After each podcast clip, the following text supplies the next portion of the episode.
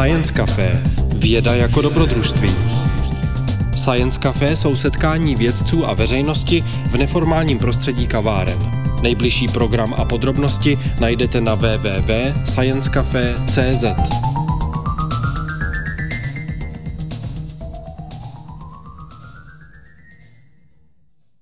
Tak děkuji, děkuji Hanko za, za představení. A, a vám všem, že jste si takhle v, v předvánočním schonu našli, našli čas a odskočili si od plotny, um, od toho pečení a vaření.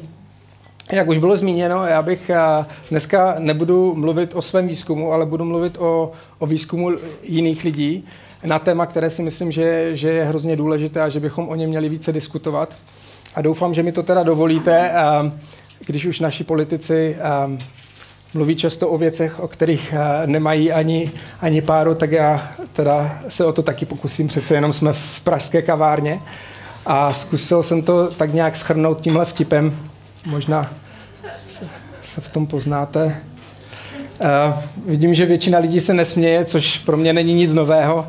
Uh, často se mi stává v Austrálii, že studenti se bohužel mým vtipům nesmějí. Dokonce jednou uh, nějaký student na, na oficiálním takovém tom hodnocení na konci semestru napsal, Jo, jako Jan se snaží, ale někdy si neuvědomuje, že se studenti nesmějou jeho vtipům, ale jeho marným pokusům o vtipy. Takže, takže já si to teda uvědomuju a, a smějte se, čemu budete chtít, ale doufám, že, že si z toho něco odnesete. Um, pro dnešní povídání o, o vzdělání bych chtěl tak nějak jakoby zabrousit do tří takových oblastí a, a podívat se na tři takové hlavní otázky. Proč, k čemu vlastně to vzdělání je, protože se často mluví o tom, jak je to důležité, ale vlastně dost často se to nepropojí s těmi, s těmi fakty, s těmi daty. A potom jak, to znamená, jak by se to mělo dělat. A tam budu malinko zmiňovat své zkušenosti z Austrálie, vlastně z toho základního školství, kde chodím jako pomocník učitele vlastně do těch do hodin svých synů. A, a potom kdo, a to bude možná taková ta hlavní, nejzajímavější část pro většinu z vás, tam budeme eh, nějakým způsobem mluvit o, o učitelích a o té přidané hodnotě, kterou můžou vygenerovat, pokud, pokud jsou kvalitní. Um, k čemu je vzdělání spousta, spousta různých přínosů, ať už materiálních nebo nemateriálních.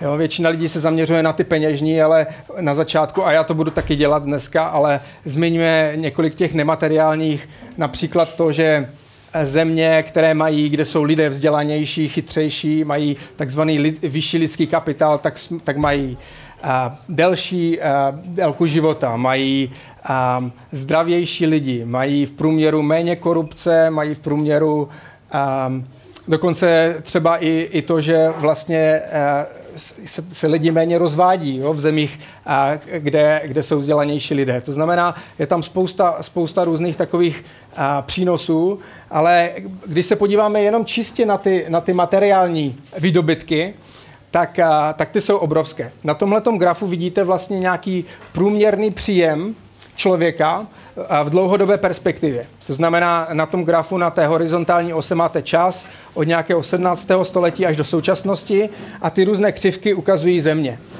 Co vidíme, jednu důležitou věc – a, že tak, jak my to chápeme, jako že no, e, ekonomický růst a takové to neustále zlepšování kvality života vlastně, a, jak kdyby tady bylo od jak živa, tak to rozhodně není pravda. A ten ekonomický růst, jak ho známe, začal vlastně někdy s industriální revolucí před 250 lety a, a do té doby byli lidé víceméně stejně chudí 17. století, jak, jako byli um, někdy na začátku letopočtu. A od té doby za poslední 250 let došlo k obrovskému růstu uh, prosperity jednotlivce. Vidíme, že některé země třeba až, až 100 násobek nebo, nebo i více. Jo? Takže prostě obyčejný občan je na tom mnohem lépe, než byli, než byli jeho předci. A když se budeme ptát, a samozřejmě spousta ekonomického výzkumu se ptá, kde, jakoby, co bylo hlavním motorem vlastně tohohle toho ekonomického růstu v posledních letech, tak tak ta odpověď je naprosto jasná. Tím hlavním motorem bylo právě vzdělanější populace, chytřejší lidé. Když se zamyslíme nad tím, jak to funguje, tak, tak je to přirozené. Jo? Chytřejší lidi mají lepší nápady, A když máte lepší nápady, máte prostě inovujete, děláte věci lépe, vede to k technologickému pokroku a tím pádem ta společnost, vzdělanější společnost a prostě roste, roste rychleji. Kdyby vás zajímalo víc, tak v průběhu budu dávat jako odkazy na své, na své články. Tam na vzdělání je jedna taková důležitá věc, že vlastně ono, tomu říkáme eh, pozitivní externalita. Když je někdo chytrý, tak z toho ne, ne, nemá, neprofituje jenom ten člověk samotný, ale vlastně všichni v jeho okolí, kteří se od něj mohou něco naučit. Takže vzdělání má tuhle tu klíčovou, klíčovou roli. Tím samozřejmě, když budu mluvit o vzdělání, tak si pod tím prosím nepředstavujte to, že, že mluvím vloženě jako o vysokoškolském diplomu. Jo? Ten, ten rozhodně nezaručí vždycky a za všech okolností vyšší příjem. A nicméně v průměru to tak funguje.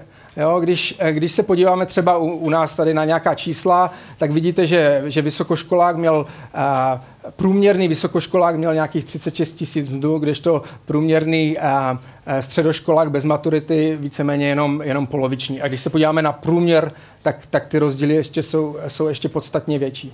A tady to je za, za soukromý sektor. A, no a teďka, když se teda podíváme, jak to spolu souvisí, jak vlastně ten... Um, jestli když se podíváme napříč zeměmi, tak jestli uvidíme, že ty země, které opravdu mají, jsou vzdělanější a mají chytřejší lidi, tak jestli opravdu uh, rostou rychleji než ty země uh, méně vzdělané.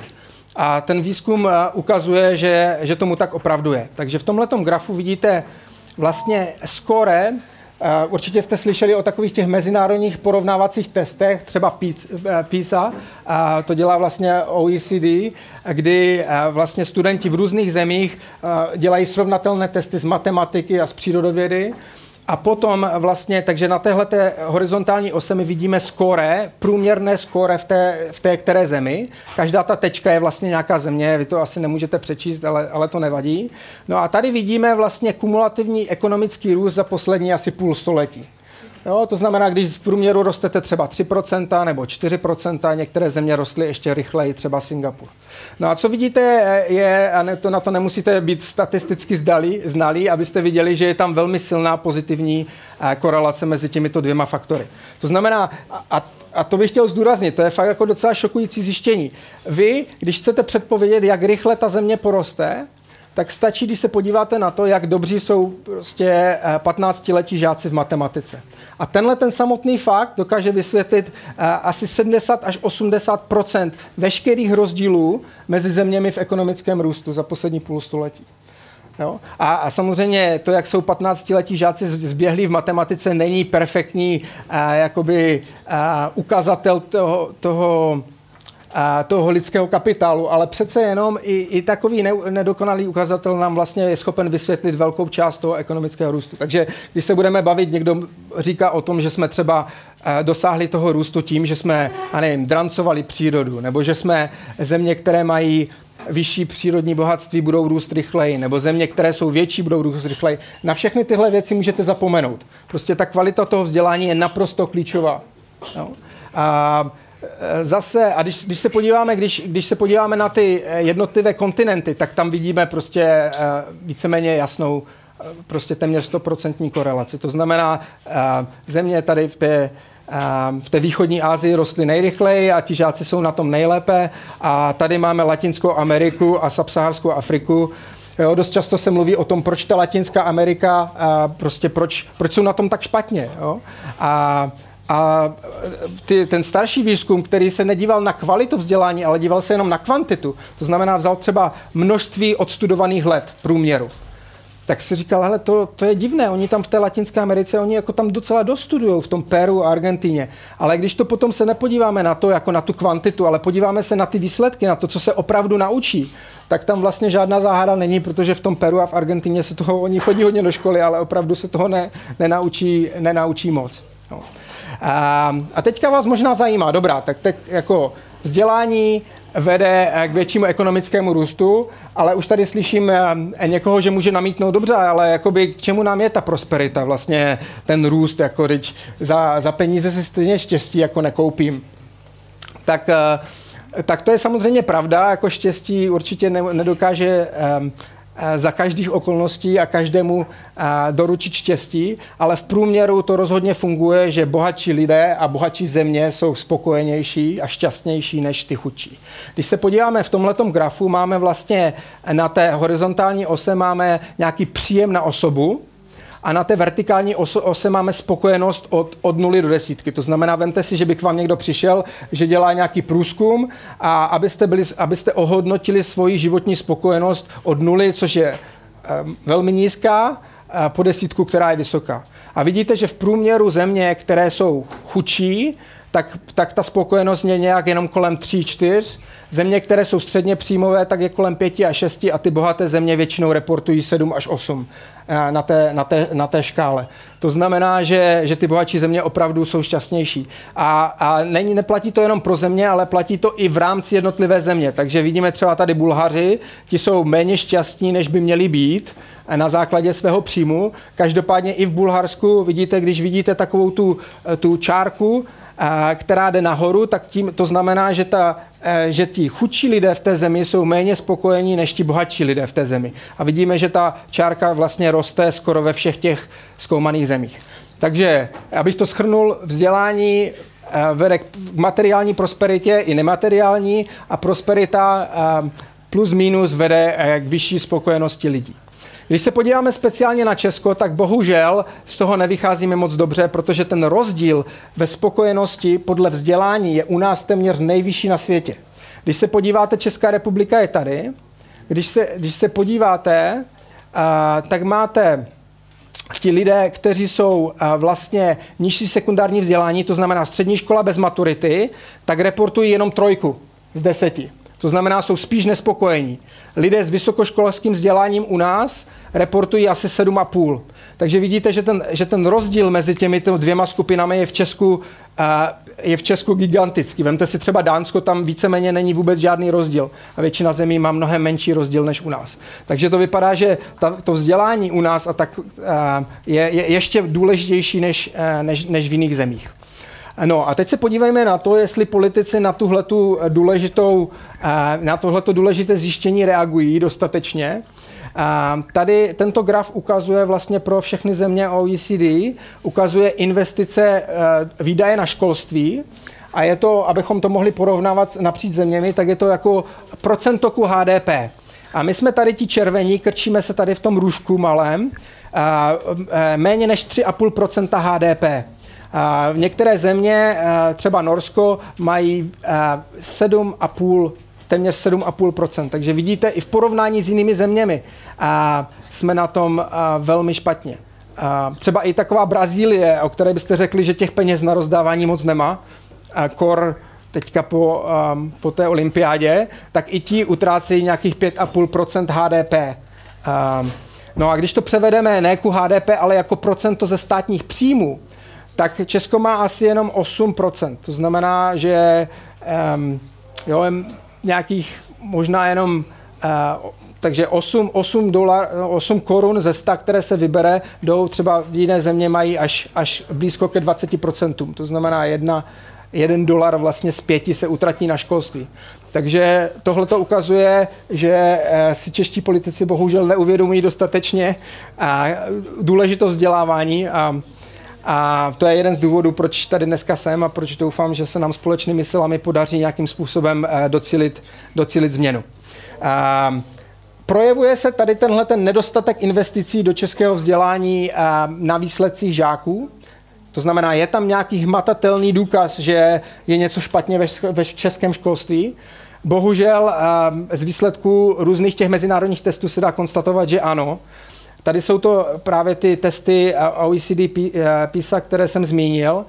Česká republika je ta červená čára. Vemte si, že my jsme na začátku tisíciletí začínali eh, vysoce nad průměrem. Tohle to je matematická gramotnost, to znamená jedna z těch tří testovaných kategorií. Byli jsme vysoce nad průměrem a pak eh, mezi roky 2003 a 2009 došlo u nás k největšímu poklesu ze všech zkoumaných zemí v těch testech. Samozřejmě ty testy nejsou všechno, nejsou dokonalé, jsou tam spousta různých jako, takových věcí, které, o kterých bychom mohli diskutovat.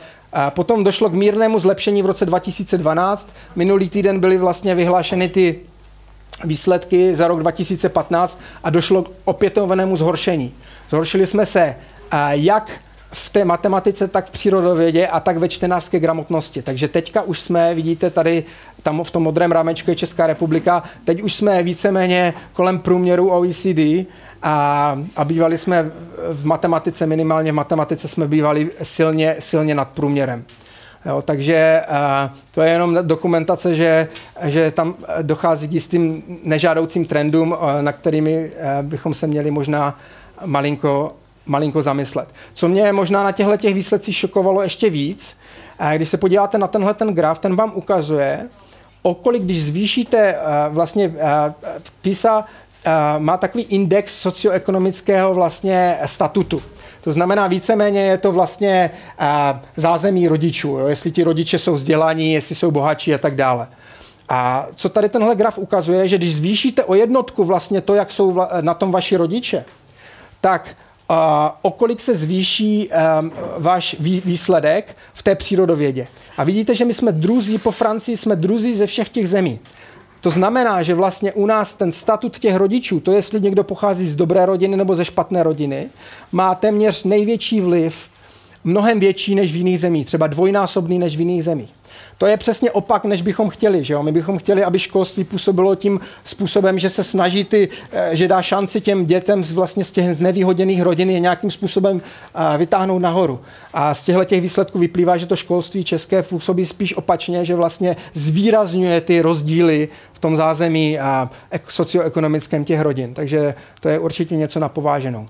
Když se podíváme, Martin Rusek vlastně na Science Cafe Kladno přednedávnem Eh, se taky díval eh, trošičku na některé ty věci a vidíte tady Českou republiku. My jsme tady v tomhle ehm, v této oblasti, kde se průměrný výsledek za těch posledních několik šetření snížil a on to dává do souvislosti vlastně se vztahem ke škole, protože ten, ty výzkumy taky ukazují vztah ke škole, o pozitivní, negativní, tak my vidíme, že i vztah ke škole, jestli děti rádi chodí do školy, se u nás horšil.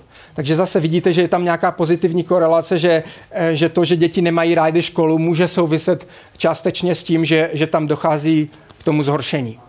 A, takže co já bych teďka chtěl udělat, myslím, že jsem e, mluvil e, na začátek docela dostatečně. Já bych chtěl udělat to, co zažívají, ty muka, které zažívají my studenti několikrát za každou přednášku.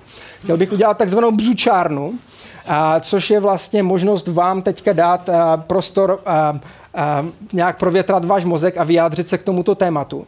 Takže bych se vás chtěl zeptat, aby a, zkuste se vžít do doby, kdy vám bylo třeba 14 a když se vás někdo zeptal, chodíš rád do školy, zkuste si vzpomenout, co byste mu odpověděli, co jste mu zodpověděli a proč.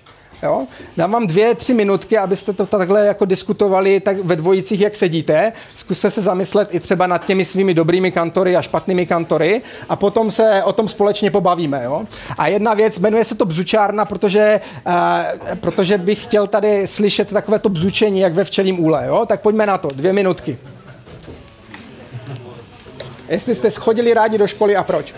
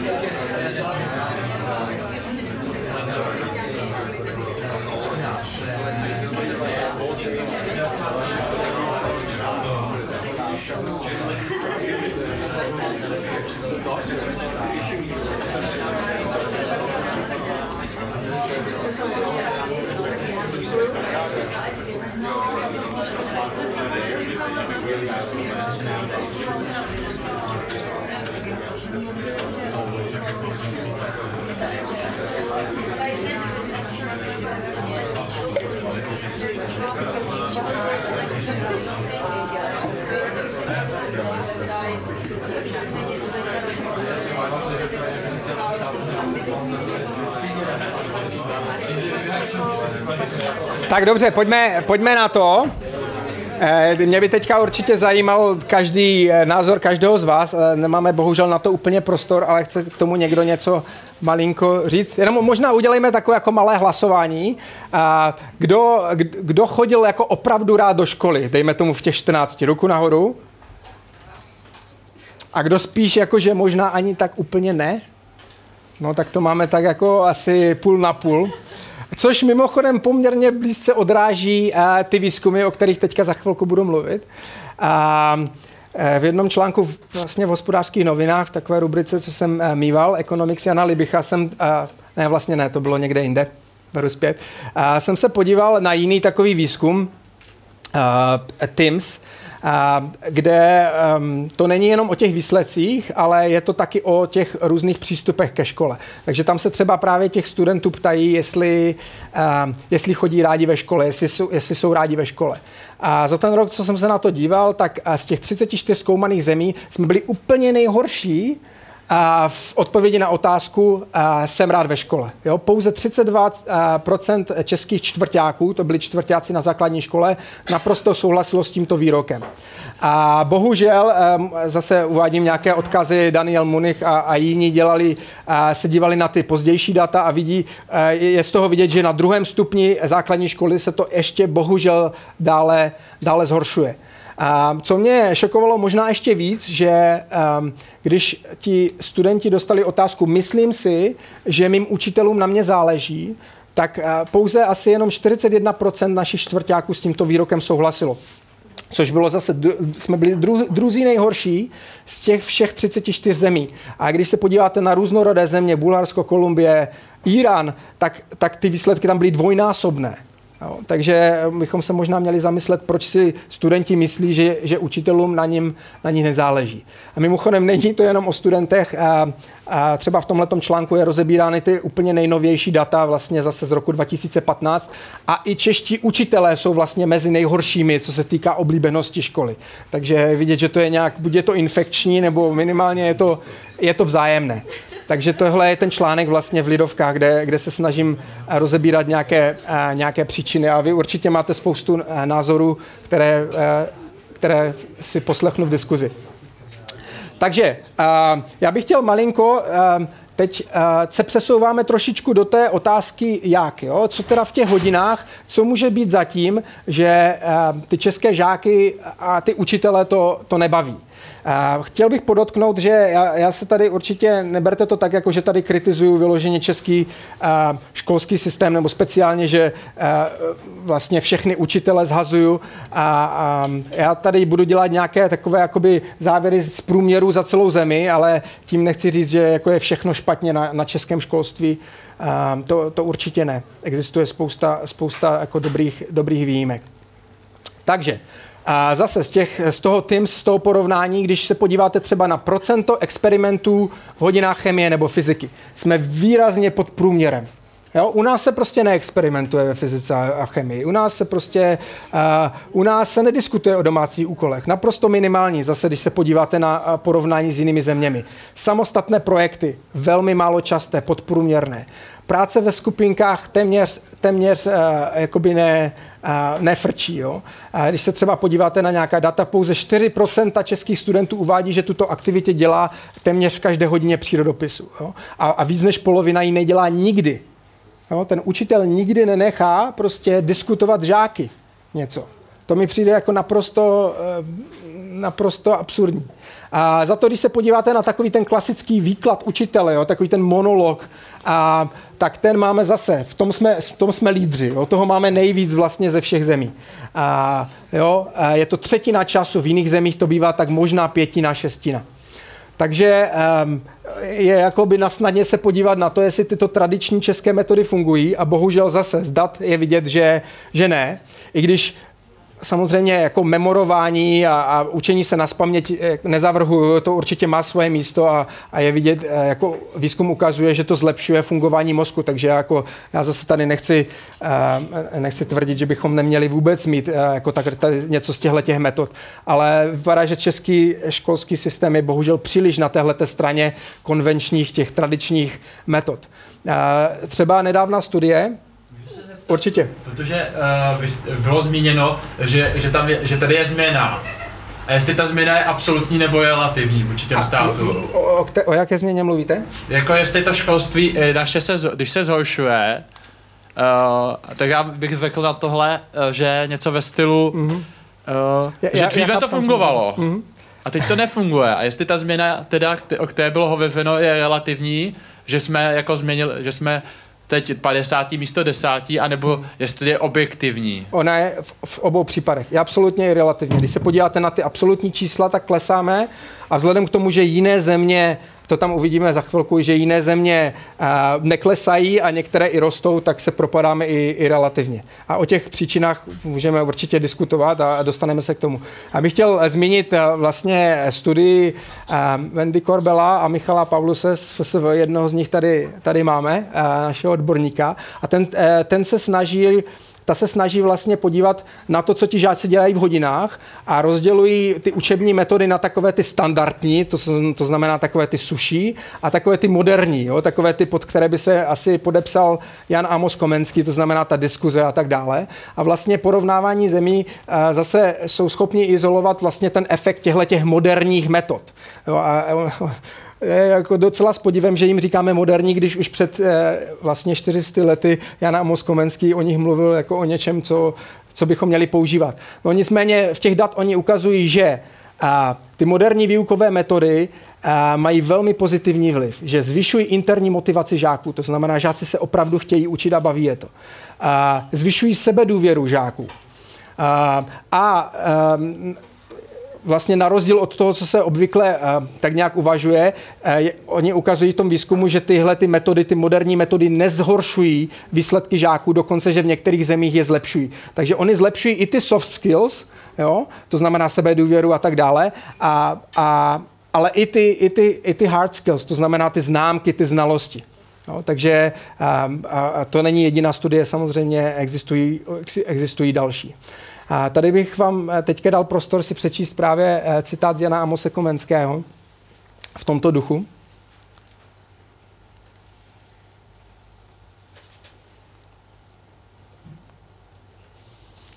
Není to nádhera? A proto se, se s roznícenými smysly účastnil vyučování. Jiné věci, aby odložil a tímto se obíral to teďka přesně nevím, co tím myslel, ty jiné věci, aby odložil. Mi to přijde, že možná předpověděl tímto mobily, jo? že ty, prostě my máme problém vždycky, aby ti studenti ten, odložili ten mobil, tak on už na to myslel tehdy. Ale když se podíváte třeba z dalších jeho děl, a ty jeho hlavní zásady, tak on samozřejmě kromě toho, že, eh, že úplně revolučně, že povinná školní docházka bezplatně a tak dále, tak třeba to, že, eh, že mluvil o tom, že je třeba propojit látku s reálným životem a že student má být zároveň učitelem. Jo, já, já jsem schválně se snažil najít výzkum, a který tohle to ukazuje a je, jako je neuvěřitelné, jak vlastně on, jaký on byl vizionář, protože když teďka s použitím těch moderních metod, jako magnetická rezonance a tak dále, tak eh, my jsme schopni teďka vidět, proč to funguje, tyhle ty moderní metody. Jo? Protože když, uh, náš, když my mluvíme, tak náš mozek úplně jinak přemýšlí. Jo, v té magnetické rezonanci je to vidět, že mnohem větší část mozku a mnohem hloubější vlastně části toho mozku jsou zaktivovány, když my mluvíme, oproti tomu, když my jenom posloucháme. To je ten důvod, proč tyhle ty metody moderní vlastně fungují. Třeba tady v této knize eh, eh, se podívali na to, kolik si studenti po dvou dnech pamatují. A bohužel pamatujeme si v průměru jenom asi 10% toho, co čteme. Jo? Po dvou dnech. Takže vemte si, když se šprtáme na tu písemku, jo, před, jak biflujeme, tak, tak to asi není úplně efektivní způsob uh, studia. A co slyšíme, taky nic moc, 20%, ale pamatujeme si 70% toho, co diskutujeme s ostatními a 95% toho, co se snažíme naučit jiné. Takže to je prostě úplně přesně to, co Komenský říkal vlastně před, před, před téměř 400, 400 lety. Takže já bych jenom... Uh, Abychom se dostali potom, aby byl čas na tu, na tu další část, to znamená mluvit o těch učitelích, tak já bych uh, jenom velmi stručně zmínil taková, co si myslím, že jsou další bolavá místa českého školství a malinko to právě kontrastoval s tím, jak to funguje v Austrálii. A, a potom, eh, když bude zájem, tak potom to můžeme rozvinout v té následné diskuzi. Myslím si, že jsou třeba na těch prvních třídách příliš přehnané nároky je toho příliš moc v těch osnovách a ti žáci prostě, ti učitelé prostě musí sprintovat s vyprázdneným jazykem a, a prostě ti žáci, potom není prostor prostě jít do hloubky, ti žáci si to neužívají, je to prostě všechno o těch, jo, takže myslím si, a ty nároky nejenom na tu kvantitu těch znalostí, ale i na tu, um, i na tu uh, disciplínu. Jo, prostě vemte si to dítě, které bylo zvyklé si hrát a najednou musí celou dobu sedět prostě skoro ze, uh, jo, jako rukama prostě vzadu a, a nesmí ani špitnout, nesmí se pohnout. Jo. Tady, tady to si myslím, že bychom v tom měli uvolnit a že ty děti, uh, že, že to ocení a že, že to bude mít mnohem lepší uh, výsledky. Jo. Příliš velký důraz na známky. V Austrálii třeba uh, se vůbec neznámkuje na základní škole a ze začátku se vám přiznám, že jsem si nebyl úplně jistý, říkal jsem si, no tak ale přece ty jedničky, jo, tak to, to je ta motivace, jo, a, a zase lidi se bojí pětek, ale prostě je spousta výzkumu, který ukazuje, že my nemůžeme touhletou externí motivací, těmi externími pobítkami nahradit tu interní motivaci. Jo? Eh, na to je spousta výzkumu tady už vlastně 40-50 let, kdy, kdy nechali žáky, prostě třeba měli nějaké oblíbené aktivity a potom oni selektované žáky vlastně jim za to začali eh, nějakým způsobem platit nebo jim začali za to něco dávat. No a co se nestalo v okamžiku, kdy tahle ta externí motivace z, přestala, tak ti žáci, kteří původně to dělali rádi a značením, tak to přestali dělat. Ti, kteří za to nikdy nedostali zaplaceno, tak to rád, rádi dělali dál. Takže v okamžiku, kdy my nahradíme tuhle tu interní motivaci, to, že se ten žák opravdu chce něco naučit, protože ho to prostě zajímá, a, tak, tak bohužel prostě ty jedničky, to, to jako ani ty pětky, to prostě ne, nemají šanci. Další taková věc, domácí úkoly. V Austrálii nejsou víceméně domácí úkoly a můžu vám říct, že, že to je velmi dobře, protože domácí úkoly zase na to je spousta, spousta výzkumů a oni nepomáhají. Je to jenom vlastně snaha to učitele přenést tu zodpovědnost na to, já jsem ti to vysvětlil a ty běž domů a nauč se to. A bohužel oni zvýrazňují ty rozdíly v těch, právě v tom zázemí těch rodičů, protože ten žák, který je z té sociálně slabší rodiny, tak ten rodič mu s tím nepomůže. On se potom cítí prostě, eh, jo, jako cítí se vlastně odstrčený, pak přijde do školy, dostane poznámku, že nemá domácí úkol a tím se vlastně zvýrazňují ty, ty rozdíly. Jo, takže opravdu domácí úkoly, takhle, jak jsou používány v Česku, si myslím, že, že nejsou správně. Co, co si mimochodem myslíte takhle jako o, o domácích úkolech, známkování? Máte na to nějaký vyhraněný názor, jestli se někdo chce nějak vyjádřit? Tak není třeba jakoby v českém prostředí mě přijde, že je problém v tom, že ty rodiče to taky jako částečně vyžadují, že jakoby oni to mají rádi.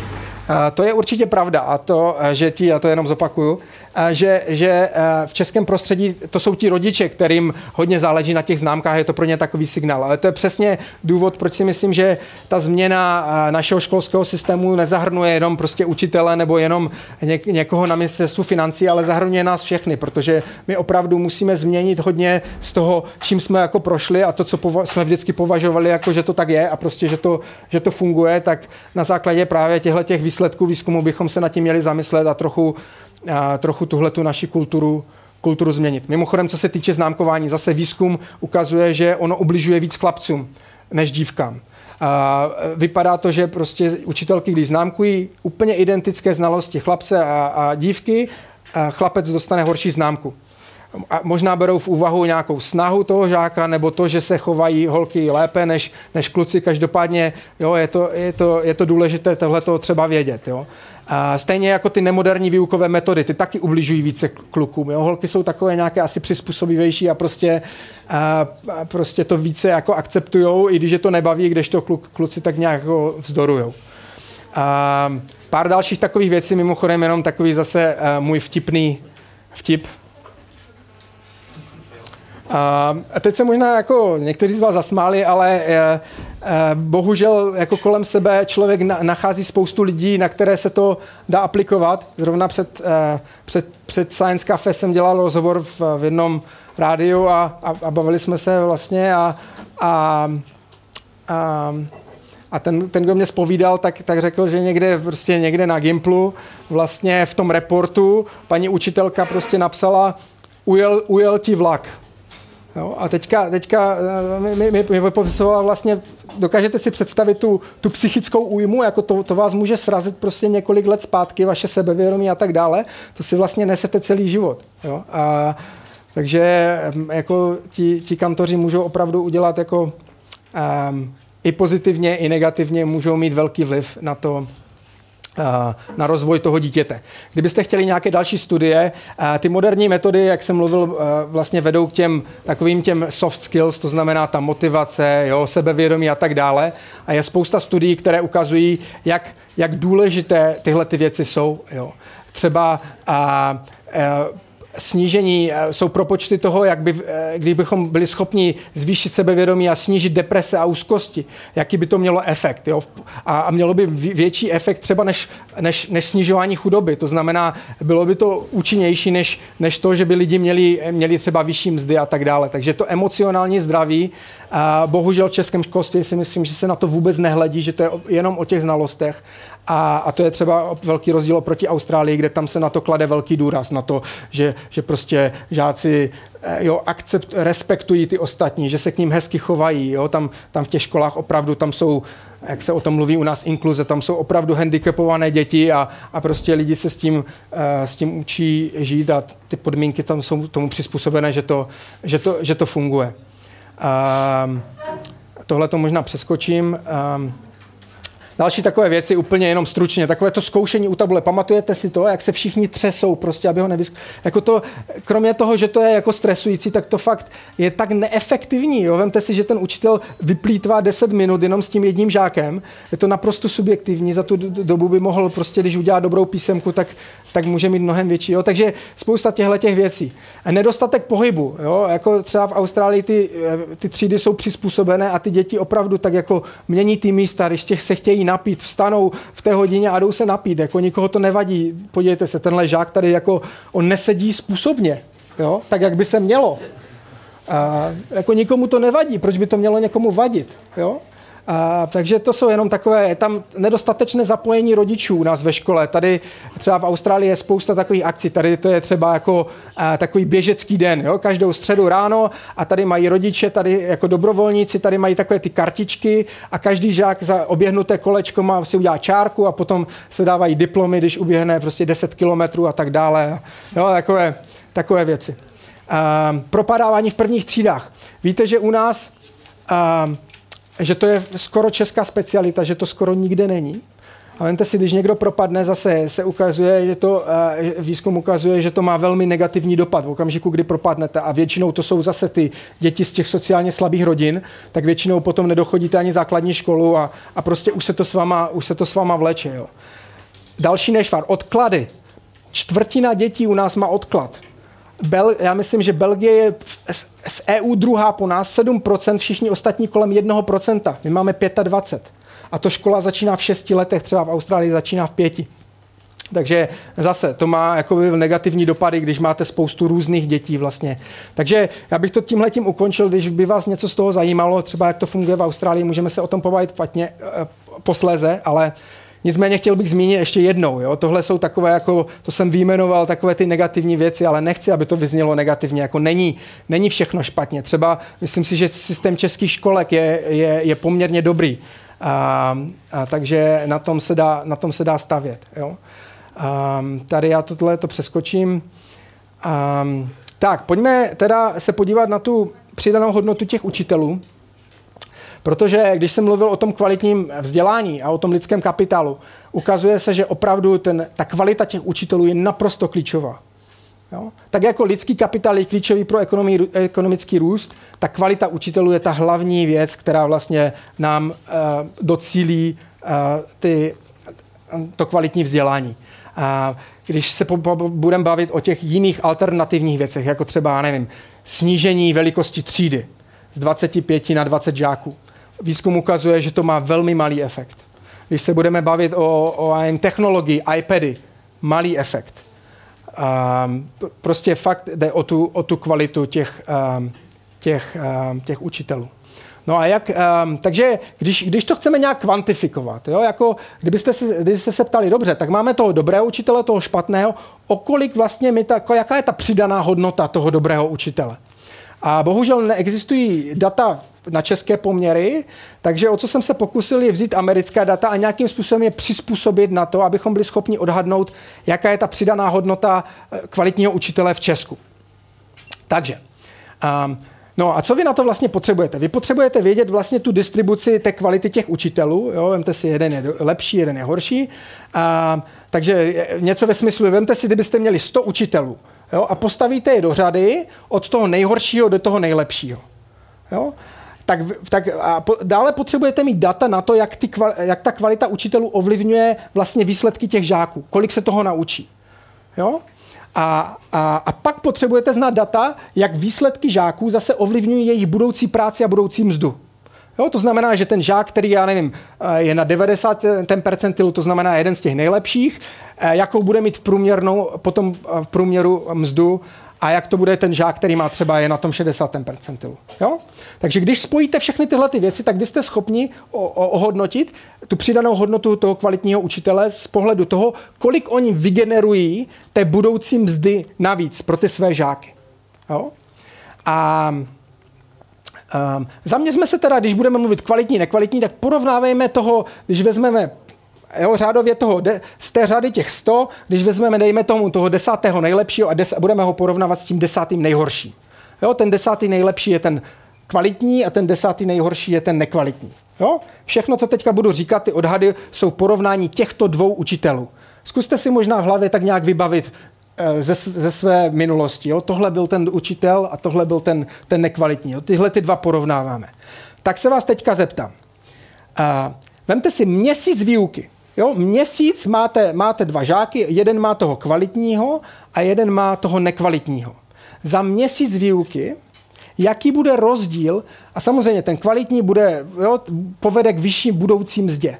Tak když se podíváme, když sečteme tu celoživotní mzdu, ten příspěvek toho kvalitního učitele, o kolik vlastně on zvýšil tu budoucí mzdu, za jeden měsíc výuky, kolik si myslíte, že to bude na jednoho žáka v korunách? 20 tisíc, dobrý. Hmm. Tři tisíce, super. Tak já vás nebudu, nebudu vás, nebyla jste daleko od pravdy. Na jednoho žáka za měsíc výuky je to nějakých um, 30 až 70 tisíc. Jo? Co z toho vyplývá? Jo? Když se podíváme, to znamená za celou třídu, Vemte si, že on má třídu o 20, o 20 žácích, tak za celou třídu to bude nějakých nějakých 600 tisíc za měsíc, jo? Který ten kvalitní učitel vygeneruje navíc pro ty své žáky v porovnání s tím nekvalitním. A teď my se bavíme o tom, že ten učitel, že má, já nevím, jestli má třeba 30 tisíc mzdu jo, měsíční, a jestli bychom jim měli třeba pár tisíc přidat těm kvalitním, jo, a podívejte se teďka na ten rozdíl, že jo, ten kvalitní a nekvalitní, jaký je rozdíl v jejich mzdě u nás nulový, že? A v rozdíl vygenerované hodnotě za měsíc půl milionu. To je ten spodní odhad, to je ten nízký odhad. Jo, takže tohle to jsou, a teďka já vám, eh, není úplně moc času, a já vám zkusím vysvětlit, a, jakoby jak, jak jsem k těmhle těm odhadům došel a potom třeba při diskuzi můžeme zmínit. Ale když to vezmeme ještě dál, tak se podívejte na jednoho žáka. Jo? To znamená, za celý první stupeň a minimálně 1,5 milionu za celou základku se bavíme třeba o 3 milionech navíc který ten kvalitní učitel, když máte štěstí na kvalitního učitele, vygeneruje pro vás navíc, protože budete mít lepší práci a vyšší mzdu. A, a když to srovnáme s celoživotními výdělky, tak víceméně se dá, se dá říct, že ten efekt toho kvalitního učitele je víceméně něco jako by efekt vysoké školy. Jo? Nebo prostě, že vás to šoupne do vyšší kategorie vzdělání. Že ten středoškolák bez maturity má celoživotní mzdu nějakých 11 milionů a ten kvalitní učitel, když mu přidá ty, za tu základní školu ty 3 miliony, tak je to víceméně jako kdyby měl maturitu, nebo dokonce kdyby ten, ten s maturitou měl vysokou školu. Jo, takže ten efekt toho kvalitního učitele je opravdu prostě eh, obrovský. A tady třeba zase na amerických datech, to jsem mimochodem používal data od eh, profesora Hanušeka ze Stanfordu, ale ty výzkumy jiné, třeba rád, že ty eh, je vlastně takovým odborníkem velkým na tohle, dělají randomizované experimenty v Americe. A tohle je třeba vliv, eh, že přijde kvalitní učitel. Tady myslím používají 95. percentil, to znamená pátý nejlepší. A on víceméně okamžitě během jednoho roku je schopen zvýšit eh, velmi výrazně jako kvalitu těch žáků a dlouhodobě udržitelně. Jo? Stejně tak, když přijde nekvalitní, tak vlastně pokles pokles té kvality. Takže těch dat bohužel v Americe, eh, v Česku ty data nejsou, v Americe je jich dost. Tady jenom eh, ukazuju ty detaily, eh, jak vlastně jsem z těch amerických dat tohle to vyvodil, ale myslím si, že to můžeme přeskočit a můžeme se potom k tomu vrátit, a co vás bude zajímat. Ale myslím si, že taková ta hodnota, když si něco chcete podržet, jo, půl milionu, to je ten spodní odhad, půl milionu navíc vygeneruje ten kvalitní učitel za měsíc pro své žáky, pro svých 20 žáků ve třídě oproti tomu nekvalitnímu za měsíc. Tak, Um, kdybychom měli, uh, už mám možná moc času nezbývá, já bych jenom tady nastínil um, takové, jo, my jsme třeba tady v porovnání, uh, jsme někde v té, v té třetí desíce, kolem toho 25. místa v těch mezinárodních testech a e, existují třeba experimenty, které ukazují, co by se muselo stát, aby my jsme se tou kvalitou posunuli do té desítky, někde třeba na úroveň té Kanady, nebo dokonce do té pětky na úroveň toho Finska. Jo. A možná vás překvapí, a ten experiment je takový, že vlastně my, my, se, my se zaměříme na ty úplně nejhorší učitele, kteří stojí tady, jo, tady, tady na, té, na té levé straně, a kolik z nich bychom museli vlastně nějakým způsobem buď převychovat, anebo odstranit a nahradit je průměrným učitelem, ne nejlepším, průměrným, abychom se v těch znalostech dostali na úroveň třeba té desáté Kanady. A vidíte, že tady to, to je ten percent deselected, že um, to je horní odha- a spodní odhad. Vidíte, že by stačilo jenom se zbavit těch 4% nej, nejhorších učitelů a nahradit je průměrem a budeme v té top desítce. Jo, takže to není jenom, samozřejmě by bylo lepší, kdybychom zvedli kvalitu všech, jo, ale možná, možná schudnější by bylo, aspoň pro začátek, kdybychom by byli schopni identifikovat a opravdu nějakým způsobem vyeliminovat ty opravdu nejméně kvalitní učitele, kteří mají, a tak jak jsem mluvil o té přidané hodnoty těch kvalitních, tak ta, vlastně oni ubírají. Oni, oni nám prostě ty peníze, tu celoživotní mzdu těch svých žáků výrazně snižují a, a stačilo by jich odstranit poměrně málo, abychom se posunuli v těch výsledcích nahoru. Pokud vás zajímá, říkáte si, no tak top 10, co by to znamenalo, tak a, tak ty zase studie od, od Dana Minicha a Tomáše Protivínského z think tanku IDEA ukazuje vlastně, co by se stalo, kdyby my, my, my, my to české české vzdělávání zlepšili a došlo k výs- ke zlepšení těch výsledků v těch mezinárodních testech.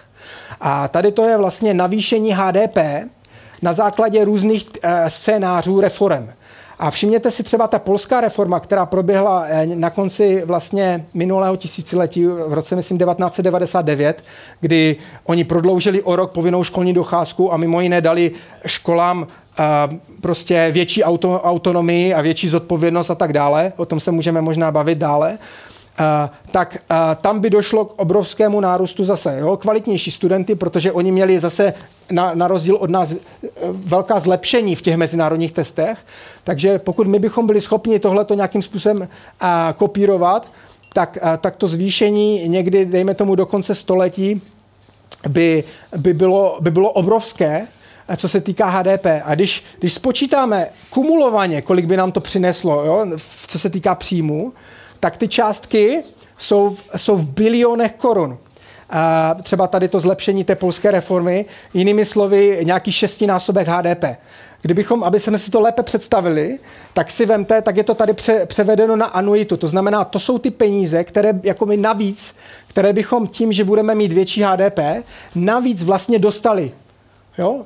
Úplně takhle jako zadarmo, jenom tím, že budeme mít vlastně kvalitnější. A takže nějakých 800 miliard ročně navíc, každý rok, si myslím, že by se docela do, do státního rozpočtu hodilo.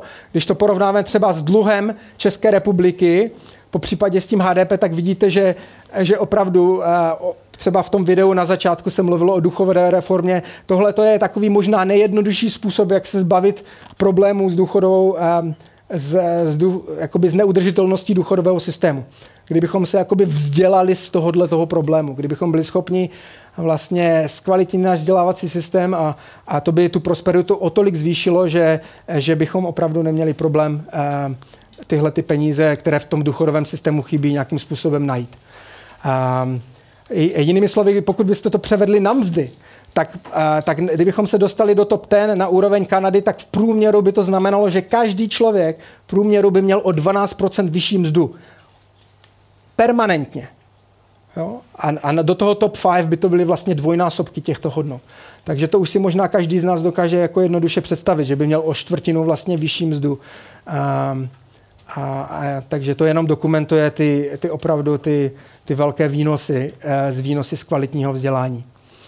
Takže Možná tohle to přeskočím, eh, tady eh, to je index neřestí od Bloombergu, kde suverénně truníme na prvním místě. To je kombinace konzumace alkoholu, užívání drog, kouření a hazardu. Ve všem jsme víceméně v top desíce.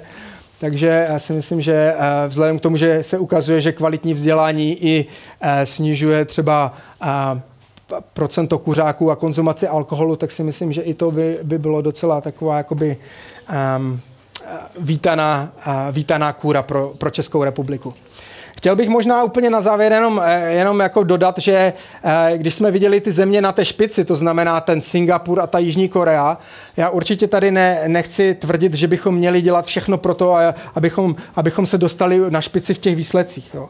Jak jsem mluvil o té důležitosti těch těch, jo, těch měkkých dovedností. Když se podíváte, ten azijský model si myslím, že pro nás není rozhodně vhodný. Eh, jeden z takových ukazatelů, eh, který mě zarazil, je, že většina dětí v těchto těch zemích je krátkozrakých, co možná o něčem svědčí. Takže jo, jako já si myslím, že, že je nějaká střední cesta, že, že to určitě můžeme dělat lépe, ale nemožná tak, jak to dělají v Asii.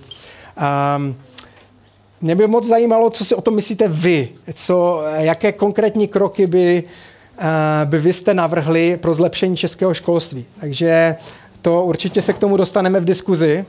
A já bych to jenom teďka nějak jako malinko uzavřel tím, že vám řeknu, jak na tom jsou teda ty platy českých učitelů. Jestli opravdu uh, je, je ta jejich přidaná hodnota vidět v tom, uh, jak, uh, jak jako přispívají do té společnosti a kolik uh, toho ohodnocení dostávají. Zase Česká republika tady, když porovnáte uh, plat učitele s tím minimálním, jakoby, to znamená začínajícího učitele a a, a ten maximální plat, tak vidíte, že tam je minimální rozdíl u nás. Některé země mají mnohem větší rozdíl mezi tím, to znamená, je tam ta vidina toho, že ten žák, že ten učitel opravdu, když dělá kvalitní práci, tak má jeho, jeho plat se třeba, třeba zdvojnásobí. A u nás zase téměř nejmenší rozdíl ze všech zemí. To je, to je první krok, který my potřebujeme udělat. My potřebujeme být schopni zjišťovat, eh, eh, jakoby měřit tu přidanou hodnotu, měřit tu kvalitu těch učitelů a, a, a ohodnotit ji tak, aby, aby ti kvalitní učitelé chtěli přicházet a aby ti nekvalitní učitelé nechtěli zůstat v tom školství.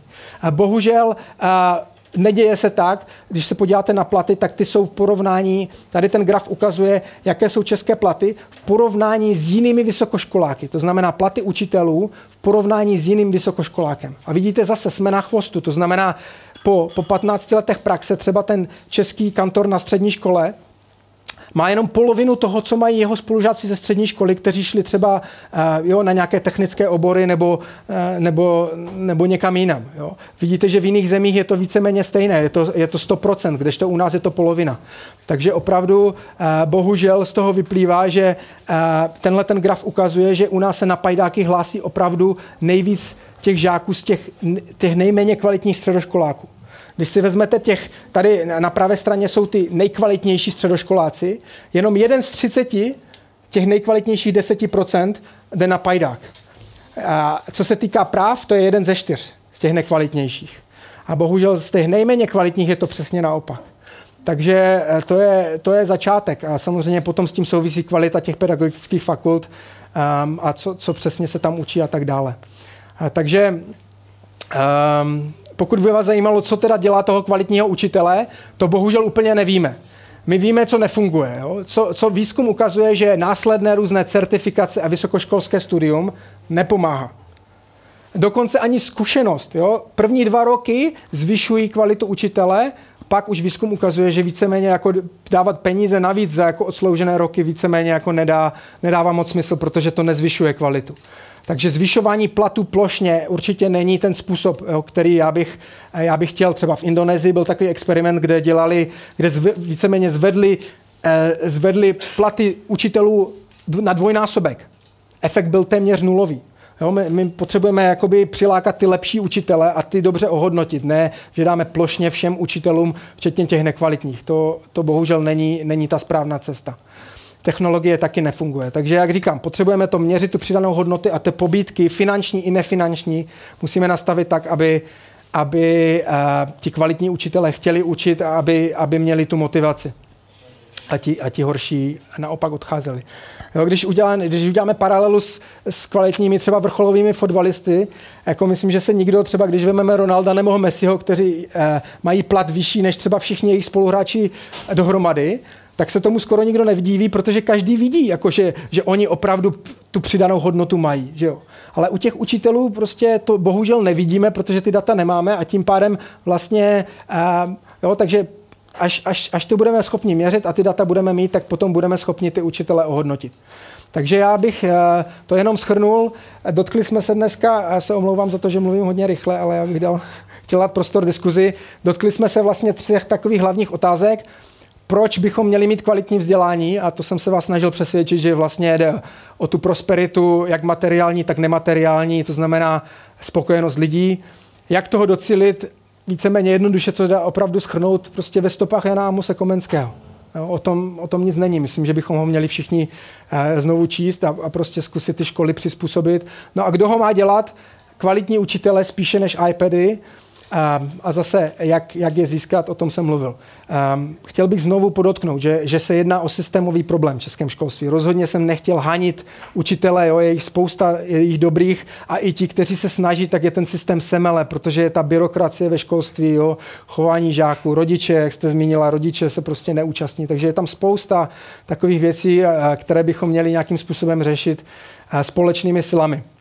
Jo, takže já nemám žádný jako právě ten na rozdíl od těch učitelů nemám ten kouzelný klíč od té Arabely, abych, abych byl schopen takhle jako předem říct přesně, co bude fungovat, ale, ale nicméně um, doufám, že se nám tak nějak jako společnými silami tu diskuzi podaří rozvinout a že, že se nám podaří pokou- to české školství nějakým způsobem posouvat dopředu. Takže, no a taky doufám, že se nám podaří, aby, aby, aby jsme se dál všichni posouvali a, a, a aby, aby nás to všechny bavilo, to naše další, další učení. Takže tím bych chtěl skončit. Tady jsem dělal nějaké video rozhovory, kdyby vás to zajímalo a potom ve své knížce v Austrálii, ale uh, nicméně tím bychom mohli tuhle tu formální část ukončit a děkuji vám ještě jednou za, za, za pozornost. Díky. Děkuji. Děkujeme Honzovi za uh, úvodní přednášku a teď je prostor, jako vždy na Science Cafe, pro vaše dotazy. Případně pro tu diskuzi, tak jak to už Honza naznačoval, že můžeme se společně bavit o tom, uh, jak si stojí české školství a hlavně, jak by se dalo vylepšit. E, přičemž my tady máme mikrofony, to je jenom taková technická poznámka a pokud budete mít nějaký, nějakou otázku nebo nějakou třeba delší poznámku k tématu, ale, ale měli bychom se nějak prostřídat, tak se prosím přihlašte a my k vám dopravíme mikrofon, abychom měli ten záznam hezky kompletní, aby posluchači to pak měli všechno v kontextu. Tak eh, vás poprosím, kdo má nějakou otázku nebo nějaký podnět, tak jestli se můžete přihlásit. Tak, eh, tak já dám přednost dámě. Dobrý den. Já jsem se chtěla zeptat, jestli metodika výběru těch studentů pro ty testy PISA byla stejná v roce 2003 a v roce 2015, protože to byli jiní studenti, předpokládám, že oba byly vždycky ty ročníky byly 15 letí. Jo, pro, protože si ty výsledky se nelišily tím, že by se lišila ta metodika toho výběru. Tohle to se nedá nikdy. Mhm. Tohle to se nedá nikdy stoprocentně zaručit, ale vzhledem k tomu, že to dělají, že na tom pracuje hodně lidí, takže se snaží naprosto maximálně eh, v tomhle tu kontinuitu nějakým způsobem zachovat. Takže jako vyloučit se to nedá, ale, ale, ale víceméně tím, že to fakt dělají dlouho a dělají to prostě ve všech zemích. Jo, tam třeba často se diskutuje o tom, že ten, ten překlad jo, z angličtiny není úplně jakoby ideální pro některé otázky, takže čeští žáci třeba to malinko zkresluje směrem dolů, že některé jako nechápou úplně ten kontext. Jo. Jako k tomu může dojít, ale nicméně uh, jo, tohle to byl, jako je vlastně takový jako skok, ale neměl by vysvětlit to, proč, proč jdeme dolů. Jo. No. Mně šlo jenom o to, jestli třeba nebyli v tom roce 2003 vybráni žáci ze speciálních matematických ne, tříd ne, ne, ne. A, a pak se v roce ne, ne. 2015 naše, naše matematika, naše matematika, eh, jako tradičně, my jsme, my jsme byli vlastně v top ten. Jeden, jeden slide, který vám možná ukážu, který vlastně jsem přeskočil, ten by vás, eh, ten by vás mohl zajímat, eh, je vlastně o tom, jak když tady máme vlastně výdaje státní nebo kumulativní, to znamená státní i soukromé, na, na studenta. A tady máme vlastně ten, ten ty výsledky v, tom, v tematice, v tom PISA testu a vidíte, že vlastně, když odstraníme tady to Řecko a Mexiko, tak tam není víceméně vůbec žádná závislost. To znamená, že jenom vlastně nalít peníze do toho školství rozhodně není jakoby ten správný způsob, a, ale co je pozbudivé, vemte si Českou republiku. Jo, my na to, jak málo dáváme na školství, tak jsme, a to byl ten rok 2003, to jsme na tom byli ještě podstatně lépe, jo, ale i teďka bychom vlastně, my jsme teďka nějakých 492, takže bychom byli tady někde, tak na to, jak málo dáváme do školství, tak pořád výsled, naše výsledky jsou jakoby nadprůměrné. A, a ze svých různých zkušeností, jako co jsem kde, kde různě byl a cestoval, tak opravdu si myslím, že jako nějakým způsobem geneticky nebo dispozičně eh, jsme jeden z, jakoby z, nej, z nejchytřejších národů. A kdybychom byli schopni to, to vzdělání jenom trošku pošoupnout, tak bychom opravdu mohli být úplně na špici ve, ve většině oborů. Jo? A, takže to je možná taková jako a, pozitivní zpráva, že, že tam to světlo na konci tunelu někde je, ale že musíme jít tím správným směrem. A pak jsem měla ještě jeden dotaz k té tabulce těch průměrných příjmů e, podle e, stupně vzdělání. Takže jestli se to skutečně týká pouze, jo, tam, tam se to myhlo. Ještě, ještě jestli se to týká jenom soukromých firm, protože když máte velmi kvalitního studenta, který nakonec dosáhne vysokého vzdělání, pracuje v Akademii věd, tak těhle uh, cifer určitě nedosahuje. Takže ono to neplatí jako obecně. Tady já jsem speciálně vybral, tady asi máte na mysli tohleto, já jsem speciálně vybral, vidíte ano, tady ano. soukromý sektor, jo, protože samozřejmě ten státní sektor, když jste v Řecku, kde jsou mzdy v státním sektoru mnohem vyšší nebo bývaly vyšší než v soukromém, tak to jako je zkreslené. Takže ten soukromý sektor a ty rozdíly jsou opravdu velké a to, když se podíváme na, jak na medián, tak samozřejmě v ten průměr eh, je ještě, ještě mnohem vyšší. Takže... Jo. Jo. No a pak mám takové jako eh, k tomu bodu tři, jako kdo, tedy učitelé, jestli ty kvalitní učitele nepřilákat taky tím, že eh, podobně jako v soudnictví, když byli přijati ty soudní asistenti, kteří z těch soudců odebrali takové ty standardní byrokratické postupy nebo prostě práce, které to, tak se to soudnictví se zrychlilo. Kdyby ti kvalitní učitelé nemuseli dělat učitelské dozory, například. Jo? Měli by tam prostě pomoct. To, to s vámi naprosto souhlasím. A, Děkuju. a jako je, je spousta způsobů, jak vlastně sejmout spoustu takových těch byrokratických věcí z těch učitelů. Vemte si, kolik času stráví učitelé známkováním domácí úkolu. Jo, jenom když odstraníte domácí úkoly, tak vlastně a oni to, a navíc stejně o těch domácích úkolech, jak je vidět z těch dat, se vlastně oni nediskutujete. Jo. Když už chcete udělat domácí úkol, tak byste to měli udělat tak, že potom, jo, jako ten žák, potom o tom můžete diskutovat, ten žák se jako poučí z vlastních chyb, ale když on ví, že ten úkol stejně k ničemu nebude, tak on k němu přistupuje laxně. Jo. Ale vemte si, kolik času ten učitel stráví tímhletím známkováním. A stejně tak jako známkováním různých těch písemek a tak, které jsou mnohem častější a vlastně v Austrálii jako nejsou. A to jsou přesně ten, přesně ten čas, který vlastně ti, ti um, australští učitelé nebo v těch jiných zemích můžou vlastně trávit tím, že, že přemýšlí na tou přípravou a že vymýšlejí ty hry a tak dále. Jo. Takže Jenom, jenom tady tyhle ty jednoduché kroky by, by podle mě mohly jakoby mít velký pozitivní vliv.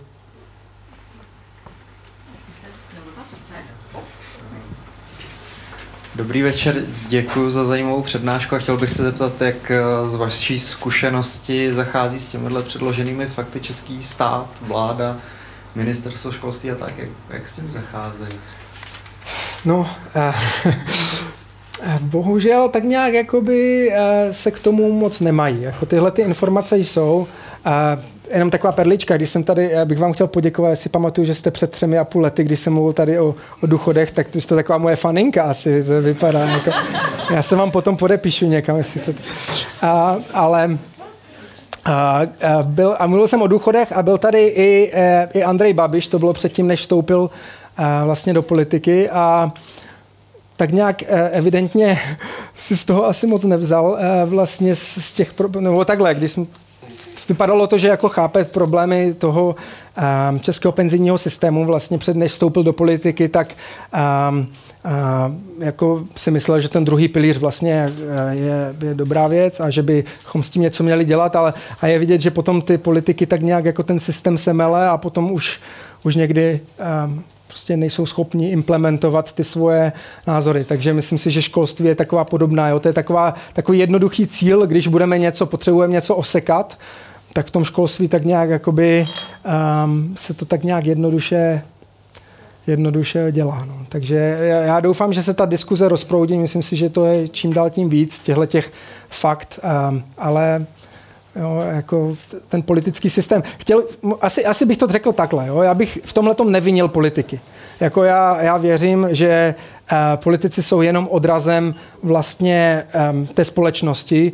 A když my nebudeme, když my budeme krátkozrací a nebudeme na ty politiky tlačit a nebudeme uh, mít prostě to vzdělání jako úplně hlavní prioritu a neřekneme jim to v těm volbách, v těch volbách, tak samozřejmě se ta změna ne, nestane. Jo. Takže to není ani o, o, o Andreji Babišovi, ani, ani o vládě, to je hlavně o tom, jak my se k tomu postavíme a co my budeme dělat. Jo. Takže určitě bych jako nesnímal tu zodpovědnost ze sebe a házel ji na politiky. Myslím si, že, že my všichni tak nějak jako v tom jedeme, jedeme společně. No. Nějaký další dotaz?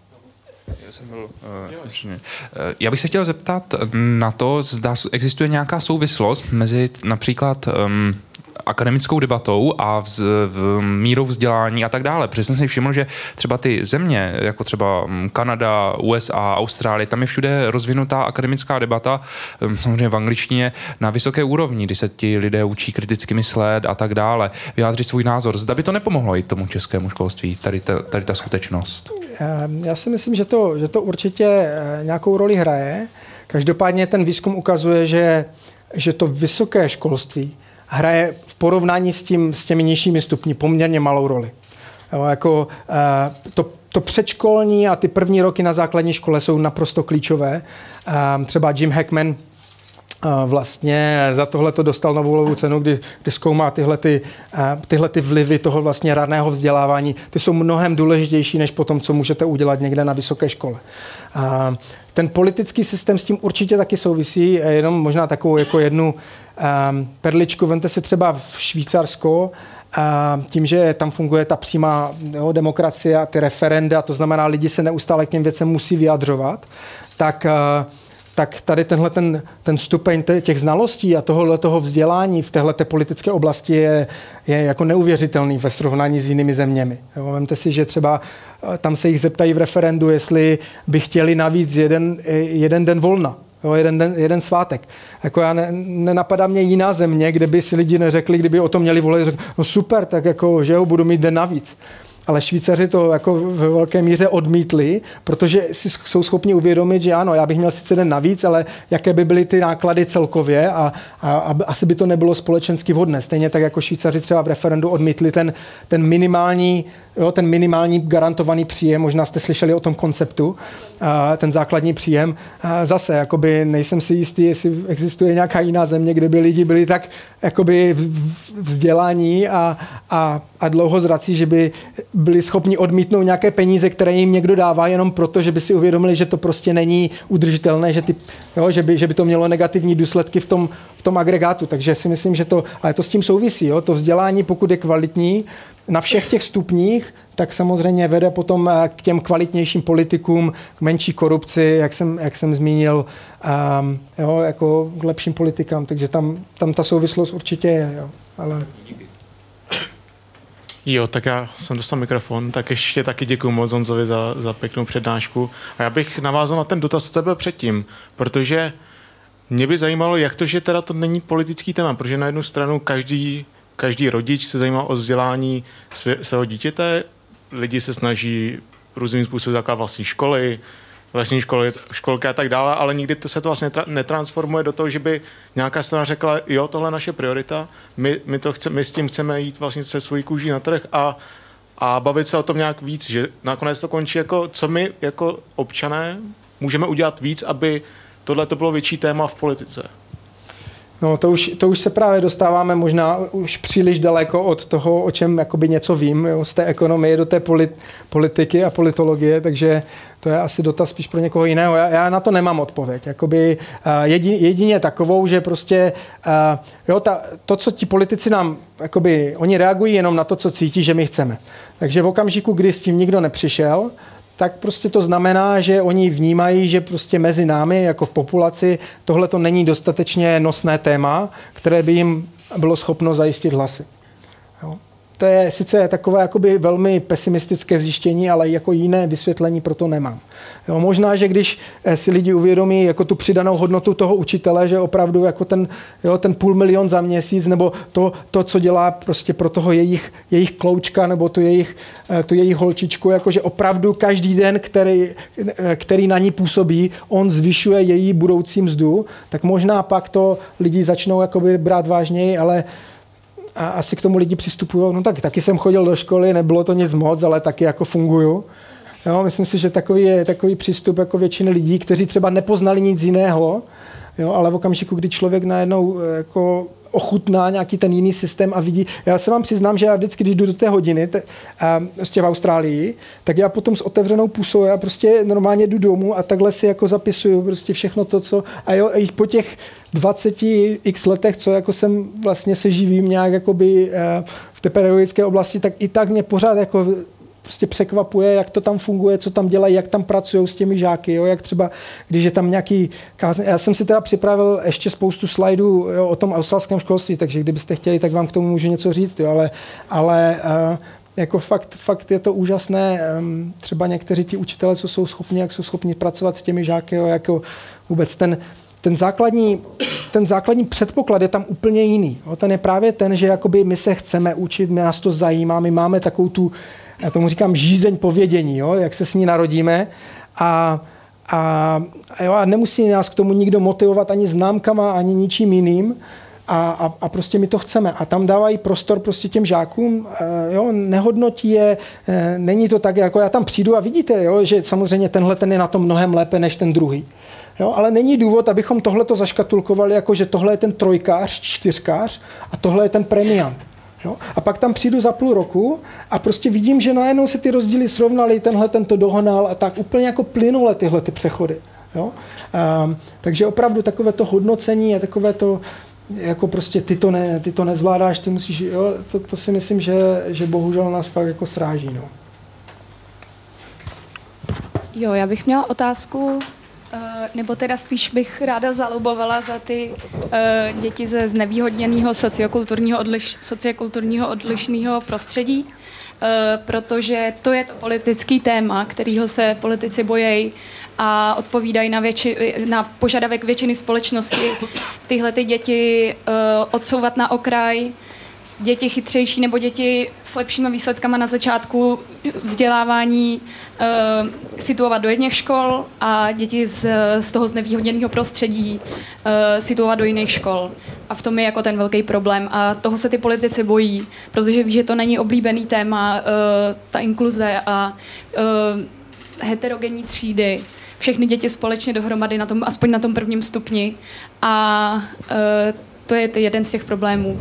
Protože i co se týče těch PISA uh, výzkumů, tak tam mám pocit, že to bylo tak, že ty největší rozdíly byly právě mezi těma znevýhodněnýma dětma. Že proto my máme tak nízké výsledky, protože my nemáme problém v tom, jako dobře vzdělat ty šikovnější děti, ale zapojit ty děti, které na začátku nestojí jako na, na, na stejný startovní čáře. A proto ten klíč je v tom věnovat se hlavně těmhle dětem. Jo, že... to, je, to je určitě jakoby velmi důležité. Já jsem teda doufal, že inkluzi jako nikdo, eh, nikdo ne, nevynese na světlo. A, um, to je, jako tam, tam je fakt vidět v Austrálii, jak ta inkluze může fungovat. Jo. Ale to je, to je podpořené celý, celým tím systémem. Jo, vy, vy, eh, vy nemůžete, jakoby, uh, aniž byste změnili všechny ty systémové věci, včetně jakoby, přístupu rodičů ke škole, včetně jako vztahu mezi žáky, tyhle ty věci, tak vy to nemůžete naroubovat, prostě, že najednou jako, uh, jo, zrušíme zvláštní školy, prostě tyhle ty děti přesuneme, ale vlastně neuděláme nic jiného, abychom podpořili ty učitele. Jo, jako to prostě nefunguje. Stejně tak, jako si myslím, že nefunguje to, že budeme chtít mít prostě společnou maturitu, když my nevytvoříme podmínky, aby na těch jakoby třeba na těch učňácích a tak dále, aby prostě oni opravdu se tam, to je jak když se někdo chce naučit, že řekneme, musí všichni umět plavat, ale jako nebude jediný bazén ve městě, kde by se to ty děti mohly naučit. Jo, jakoby, když si vytýšíme ten cíl a neuděláme tam ty kroky, které k němu vedou, tak to prostě nefunguje. Jo, takže stejně já jsem jakoby eh, přítelem inkluze, prostě tak, jak, eh, když ten systém je propracovaný, ale v Česku, kdyby, kdybyste se mě zeptali, jako tak, jak je to uděláno, je to správně, tak řeknu, tak řeknu asi ne. Ale o to právě jde O to právě jde mít tu vůli jako zavádět to jako komplexní systém. Naprosto souhlasím. Jo, naprosto souhlasím. A to se neděje. Jo, to, to se, se děje, takový kroky, za takový kroky se lobuje, ale odmítá se to právě tím, že na to nejsme připravení. Ale kdy na to budeme připravení? Hmm. Jo, to je prostě... Ne, jako já myslím, že spolu souhlasíme, ale prostě tam fakt jako je... Jo, nejhorší je, když vy jako chcete udělat ten správný krok, ale a uděláte ho špatně a tím pádem vlastně to zhodíte ze stolu na, na delší dobu. Jo. To je to samé s tím druhým penzijním pilířem. Jo, byl to krok správným směrem, ale byl špatně nadizajnovaný. Tím pádem vlastně uh, jo, se to zrušilo a teďka jsme eh, na tom hůř, než jsme byli předtím, protože o x let se o to žádná vláda nepokusí. Jo, takže já, já spíš bych loboval za to, aby se opravdu prostě to pořádně připravilo, aby se udělali všechny ty kroky a potom se to nějakým způsobem spustilo, než abychom a, eh, prostě do toho, do toho spadli a pak prostě kritici říkali, vidíte, my jsme vám to říkali, že to nefunguje, prostě pojďme to všechno zrušit. Jo. Ale my na to teď právě máme možnost čerpat i z Evropské unie a zavádět to jako systém. Ale já, já souhlasím a jako měli bychom to dělat. Jo, jo, my, jako my spolu souhlasíme. Jo, já, já jenom říkám, že, že to fakt chce udělat jako komplexně, ne, nejenom, a nejenom prostě odtrženě nějaké ty kroky. Jo, můžu? Já, eh, já bych se chtěl zeptat docela na ten australský systém, protože hmm. jako produkt českého systému by to přijde trošku nesmyslné, a Co konkrétně, jestli se můžu zeptat? Jako, já, já, já bych bez známek uh, se flákal ve třídě. Ale já věřím, když to jim to funguje, tak to musí být dobře, tak proto mě to zajímá, jak jim to vlastně může fungovat. Jo, to je, to je, to je vidíte, že jste to vlastně vůbec... Um, já, vám, já vám zkusím ukázat nějaká... Já jsem si tady připravil takové krásné obra... Ne, počkat, to je... Uh, čekat. Jo, Podívejte se na tenhle ten obrázek. Jo? To je taková ta, ta touha po tom vědění, jo? to je ta žízeň. Myslíte, že jste ji měl, když jste se narodil? My všichni, podle mě, nějakým způsobem jsme ji měli. Jako my jsme nepotřebovali, jako v té školce potřebujeme, aby, aby nás někdo hodnotil známkama, aby jsme se něco naučili. A pak přijdete do té školy a vypadá to takhle. Jo? Jako prostě eh, většina studentů se ptá, jako bude to na písemce? Jo, ty známky vás motivují k tomu, že vlastně se učíte zase jenom kvůli těm známkám a že te, ta známka je jenom vlastně to jediné hodnocení té kvality, kterou máte. A vlastně tahle ta externí motivace naprosto zabije tu interní, že se to prostě fakt chcete naučit. Jo, jako o tom je, na to je prostě fakt spousta výzkumů v okamžiku, kdy začnete dávat odměny za něco, tak prostě no, ta, totálně tím zrušíte vlastně tu, takovou tu, tu snahu jakoby zevnitř. A my, pokud chceme se vlastně celý život učit a chceme se celý život posouvat, tak my tu snahu v sobě, jakoby tu žízeň musíme vlastně znovu objevit. Ta škola ji v nás vlastně zabije a my potom horko těžko se snažíme vlastně dokopat k tomu, že i když to nemá žádný pro nás, jako, jo, i když nám nikdo tu jedničku s hvězdičkou nedá, tak jako by bylo fajn se to naučit. Jo? Takže Um, jo, jako já vím, kam míříte a myslím, že jsme v tom všichni byli. Já jsem prošel taky tou základkou úplně tímhletím způsobem, ale právě si říkám, kdybych byl v jiném systému, který by mě motivoval, který by jako zdůrazňoval ty, tak si myslím, že, že, že jsme všichni mohli být úplně někde jinde. Jo, jako že jsme, že jsme fakt se mohli mnohem více rozvíjet a takhle jsme vlastně ustrnuli jenom v tom, že jakoby, no dobře, tak máme ty samé jedničky, jako, tak nějak jako všichni jsou spokojení a, a je to. Jo? Jakože Můžu se teda zeptat jako k tomu systému, jestli to třeba teď chápu dobře, tak oni se tam třeba doma neučí. Uh, Jakože se všechno naučí ve škole. Ano. Nebo takhle. Uh, to, to je další výhoda. Jako. To, ano, a to je další výhoda toho, že vlastně uh, že ta škola má, jakoby bere tu zodpovědnost, jako on tam přijde, my ho teďka něco naučíme a nemusí se to učit doma. Ale ta velká výhoda v tom je, že prostě ten rodič když chce dále prostě to dítě nějakým způsobem posouvat, tak on se může zaměřit na to rozvíjení těch konkrétních znalostí od toho dítěte. Vemte si, my třeba teďka strávíme prostě v Ostravě, kde vlastně trávíme půl roku, naše děti jsou jako půl roku tady, půl roku vlastně v té australské škole. A my prostě tady trávíme třeba někdy půl hodiny, někdy i déle, prostě tím, že děláme, nebo že ten syn dělá domácí úkol, který prostě vůbec není jako přizpůsobený jeho úrovni, prostě je to třeba jako velmi lehké pro něj. Jako nic se tím nenaučí, mi ten čas, vemte si, když přijdete domů, máte takové možná dvě hodiny, třeba nějaké kvalitní, než prostě to dítě jde spát. A vy z toho eh, jako skoro polovinu času strávíte něčím a potom už nemáte čas na to dělat něco, co ho baví, co ho rozvíjí, co je opravdu přizpůsobené té, té jeho úrovni. Jo, takže, takže i v tomhle tom. Eh? A, a, a když jsem mluvil o té kvantitě versus kvalitě, když se podíváte na ty jakoby, osnovy, v Austrálii tam to v první, první třída, první dvě třídy a tak, tam se opravdu toho učí, jako kva, kva, co se týká kval, kvantity, mnohem méně. Jako opravdu mnohem méně. Jo. Ale je důraz na to, aby to ty děcka bavilo, aby se to chtěli učit. Takže kdybyste to nějak jako porovnal, tak toho asi vědí méně. Už potom v té druhé, třetí, čtvrté třídě, už v, v těch testech, Austrálii uh, už je na tom lépe. Takže se to prostě, jo, takové to, když investujete na začátku do toho, aby to ty děti bavilo, tak ono potom prostě se to s nima táhne a pak už, pak už si najdou tu cestu. Jo? Ale když jim to na začátku znechutíme, tak pak už, eh, pak už se to jako horko těžko um, No, a já to nechci vychvalovat, protože třeba Austrálie právě e, má taky jakoby nelichotivé, taky jako klesající trend v těch testech. A, a taky to souvisí s platy učitelů. Třeba v Austrálii, když si vezmete před někdy na začátku 80. let, průměrný učitel byl, e, byl asi 75 percentil. To znamená, z těch 100 to byl ten 25. nejlepší. A o 20 let později už, už, byl jenom ten, uh, už byl jenom ten 40. nejlepší. A souvisí to taky s tím, když se podíváte na platy učitelů, ty víceméně stagnovaly, kdežto platy ve všech jiných odvětvích vysokoškolských a vlastně se zvyšovaly. To znamená, to, to kantorství bylo jakoby méně, méně, méně zajímavé. A mimochodem důvod, proč se ty platy uh, učitelů snižovaly relativně, je ten, že tam byl velký trend ke snižování velikosti třídy ale bohužel se nenavýšil celkový, celkový rozpočet, takže došlo k tomu, že vlastně ti noví učitelé vlastně byli financováni z platů nebo z, z, z, z potenciálních zvyšování platu těch stávajících učitelů a vedlo to k tomu, že vlastně ta úroveň učitelů klesala a tím pádem klesá, klesá i ta kvalita. Jo, takže já to nechci nějak jako vychvalovat, je tam spousta taky problémů v tom australském školství, ale co se týká toho přístupu, to je opravdu jako ta hlavní věc, že tam prostě jako ten přístup je, to dítě se chce naučit, dovolme mu to. Prostě. Tady je to takové jako opačné. To dítě je vlastně líné, my ho musíme přinutit. Cukr, byč, prostě cokoliv funguje.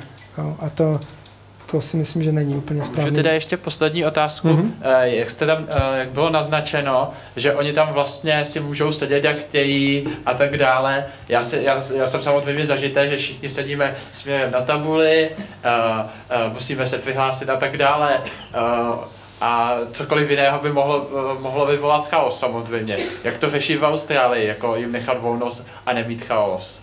Um, no právě, že ta, to spolu souvisí. Jo. V okamžiku, kdy těm dětem, důvod, proč je chaos, Jo, to je jako, co je dřív, jo, vejce nebo slepice. Důvod, proč je chaos dost často, je, že my prostě po těch dětech právě chceme něco, co oni nedokážou.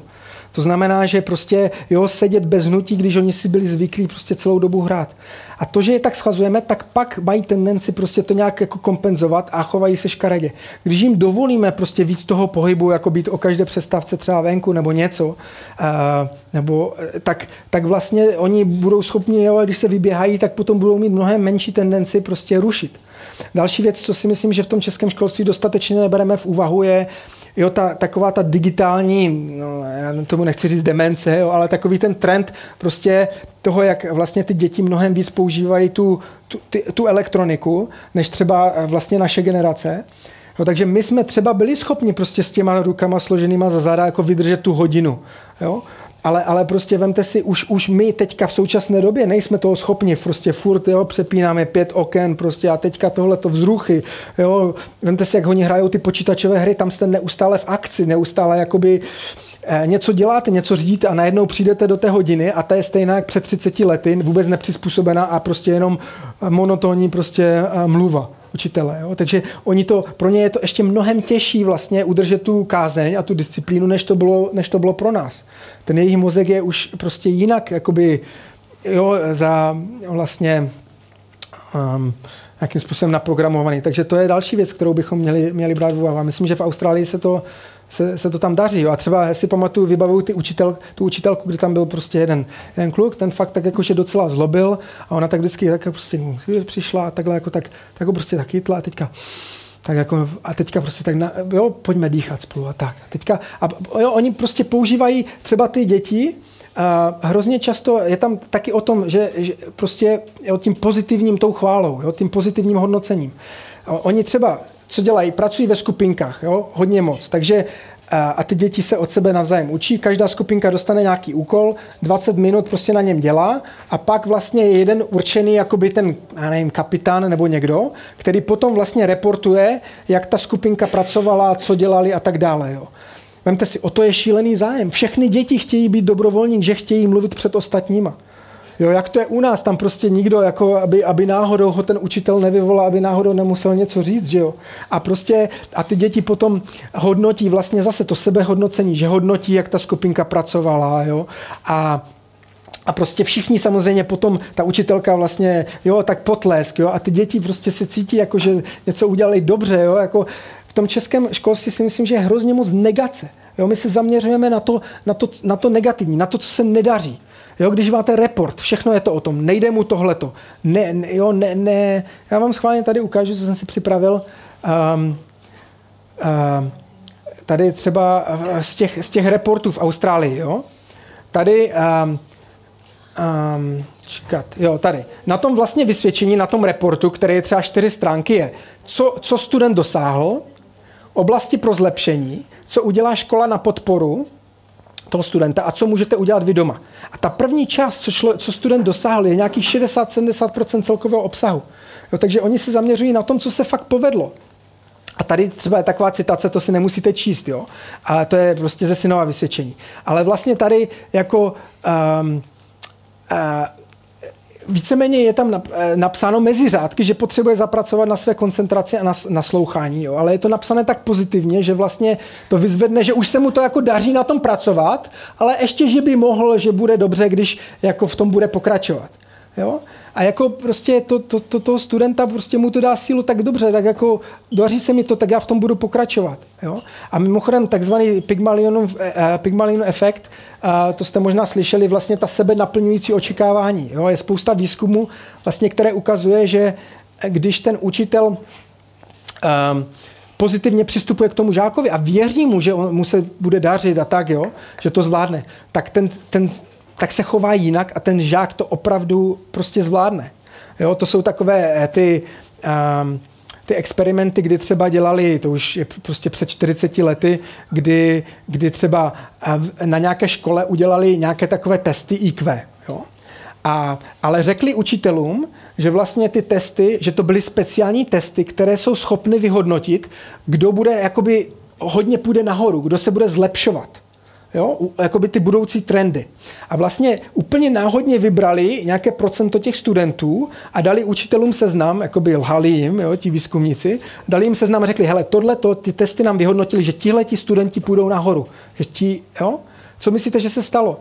O rok později ti studenti opravdu šli nahoru mnohem víc než ti ostatní.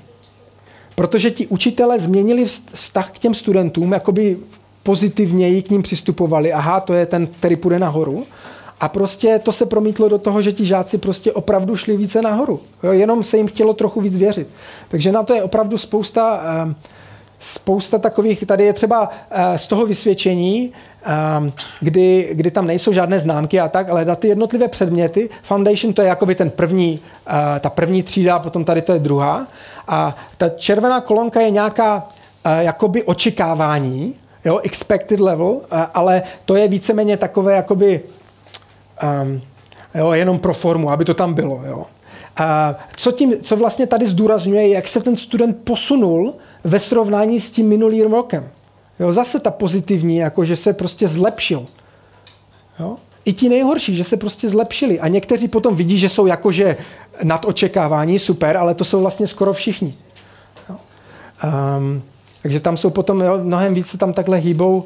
A co, co ještě třeba, kdyby vás zajímalo, Každý týden tam jsou tak, takzvané assembly prostě v tělocvičně, tady to je paní ředitelka, kde prostě ty děti vlastně sami si to moderujou, jo, ty starší děti, mluví tam o tom, co v té škole, co se dělo, jaký fotbal hráli prostě proti jiné škole. Vlastně vidíte, ty děti se pořád jako různě hlásí, když je ta paní učitelka něco se zeptá. Uh, tam různě tak jako zpívají. Vlastně, takže celá škola je taková ta pospolita. Tady mimochodem ti rodiče, vidíte, je každý týden je tam spousta rodičů, kteří prostě sledují jo, ty své žáky. Volí se tam třeba, uh, každá třída má žáka týdne a potom žáka měsíce. A vždycky je to, já nevím, za příkladný přístup ke studiu. Jo? A dítě prostě dostane certifikát a je prostě nadšené, že, že jako si někdo všimnul, že se snaží jo? A, a toho, toho vlastně nějakým způsobem motivuje pozitivně dál.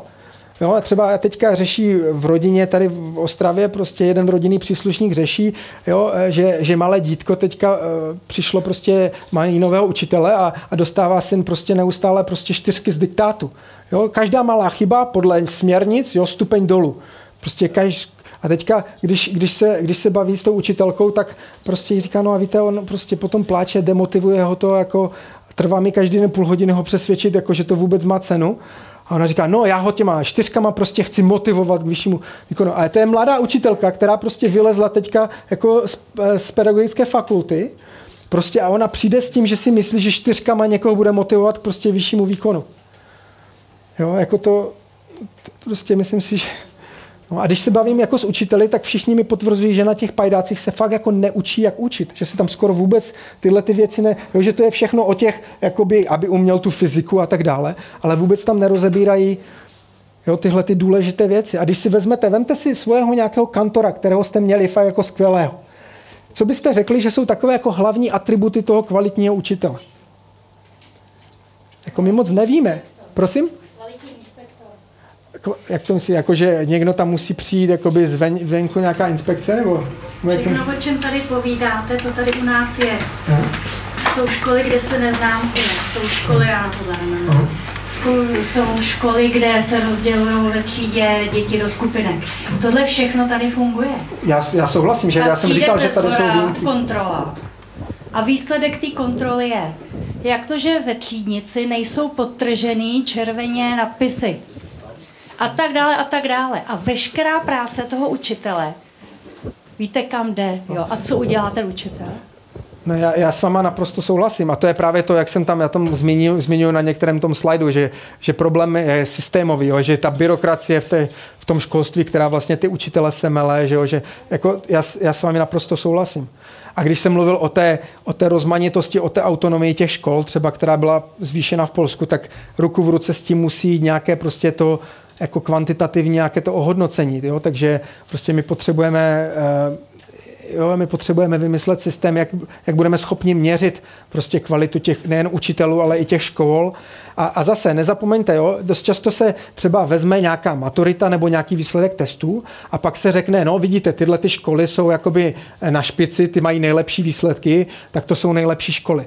To je samozřejmě špatně, že jo, protože my potřebujeme kontrolovat o to, o to vstupní o tu vstupní úroveň.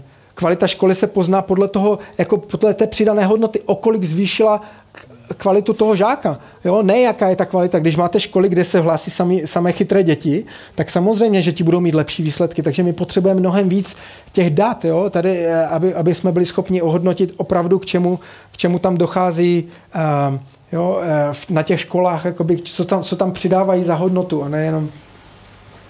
Mhm. Tady mikrofon. Jo, tak, tak klidně.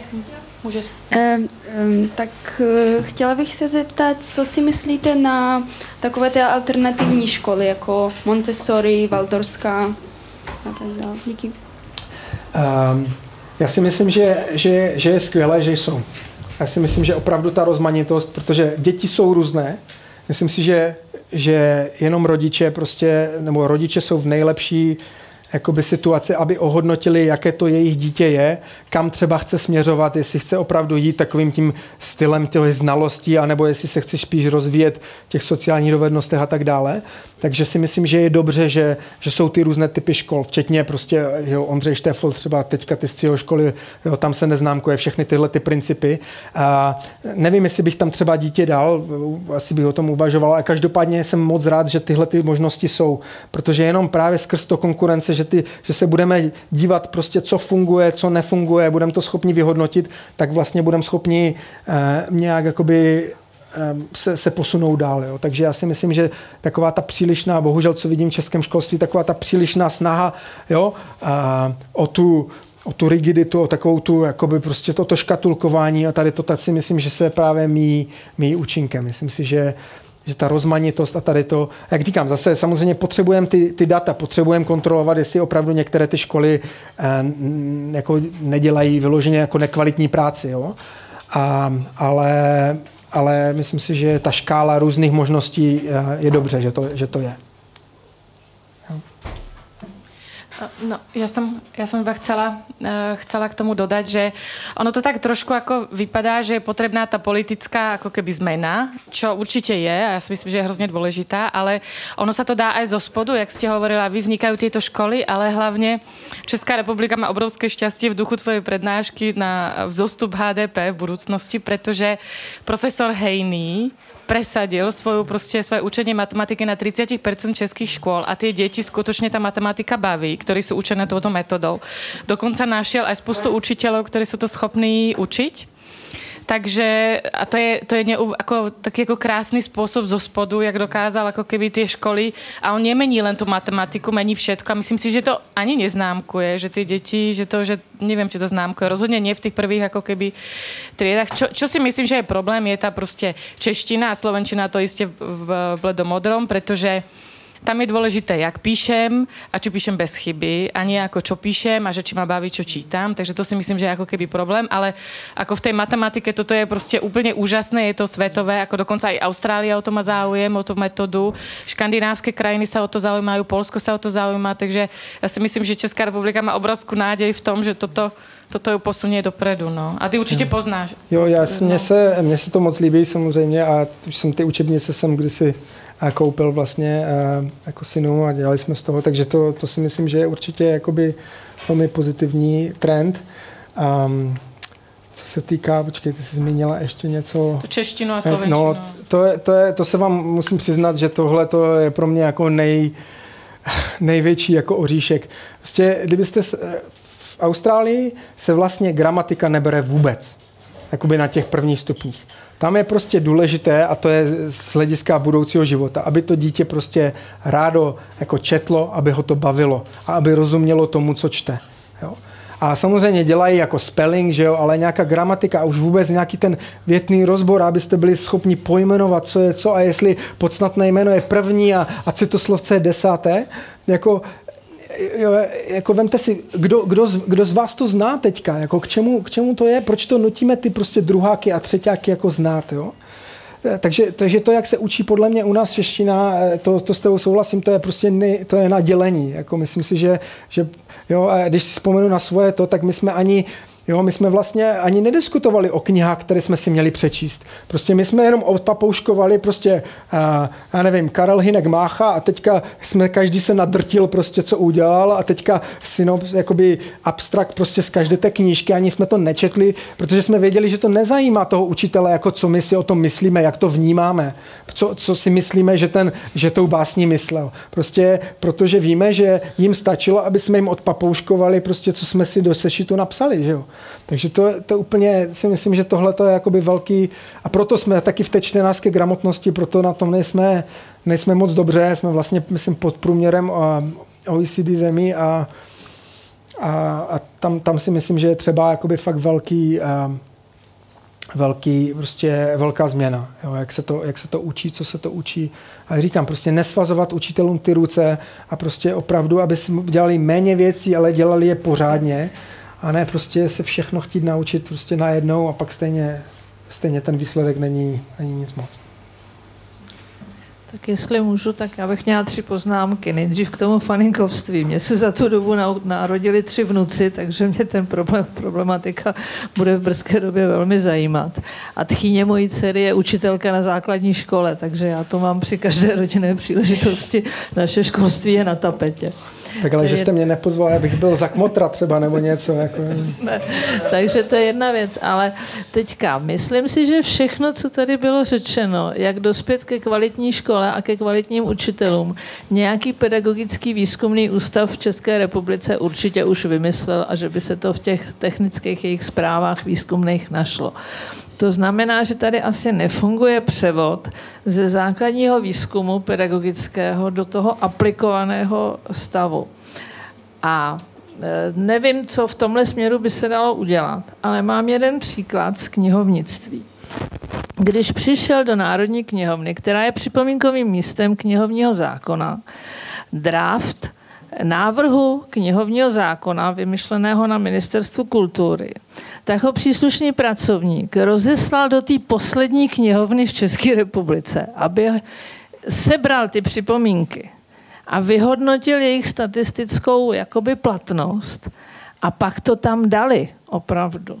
A teď jestli ty školy vlastně, když se chystá, já si nejsem tak úplně jistá, že by školský zákon detailně popisoval, že ty žáci musí sedět, musí být klidní, musí se naučit přesně tohle. Jo? Ten zákon přece dává mantinely, dává, říká, že povinná školní docházka je tolik let, platy učitelů, že to je vyhláška, že jo? E, že jako, jaký jsou, ale myslím si, že v tomhle tom ta autonomie školství přece jenom snad nějaká je.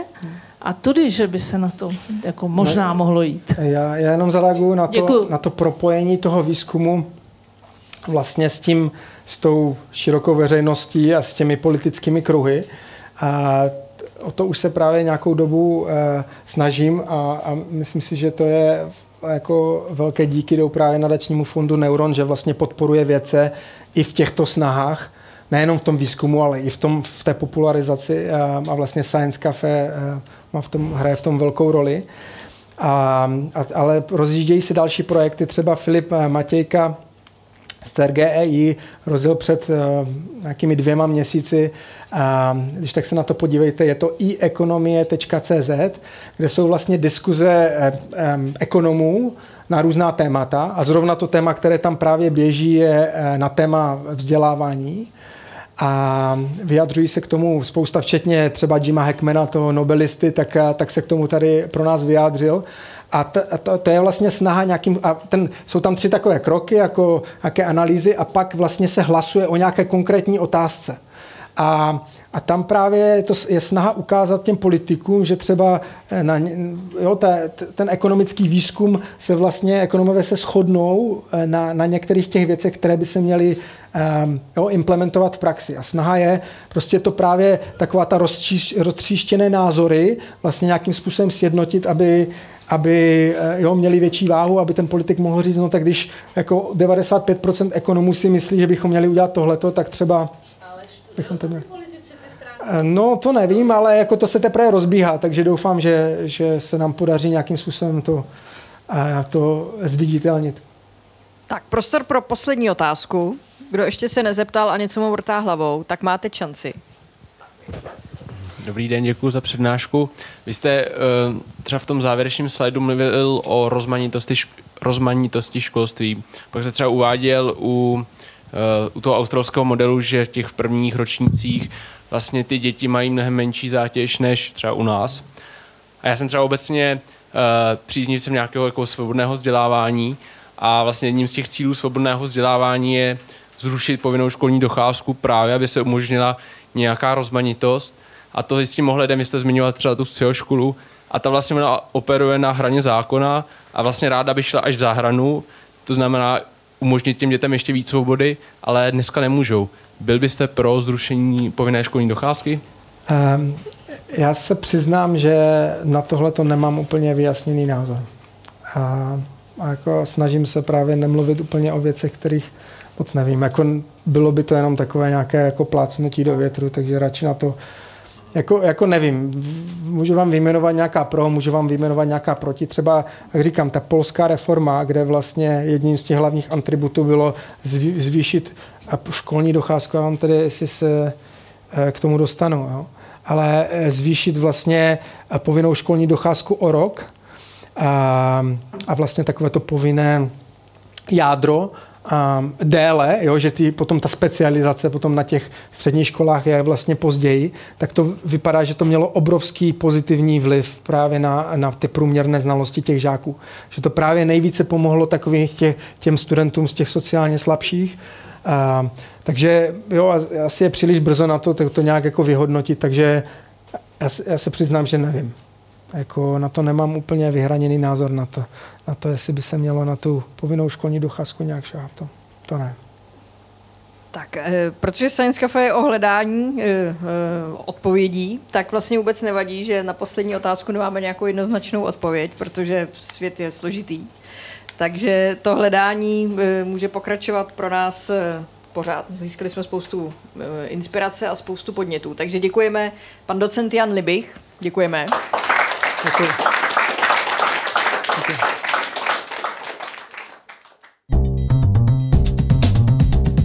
Science Café.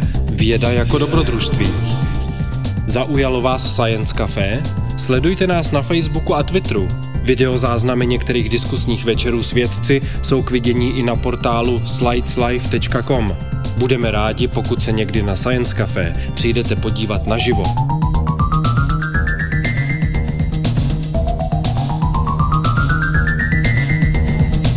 Generálním partnerem Science Café je nadační fond na podporu vědy Neuron. Dalšími partnery jsou Lucky Lab, nakladatelství Akademia, časopis Vesmír a portál slideslife.com.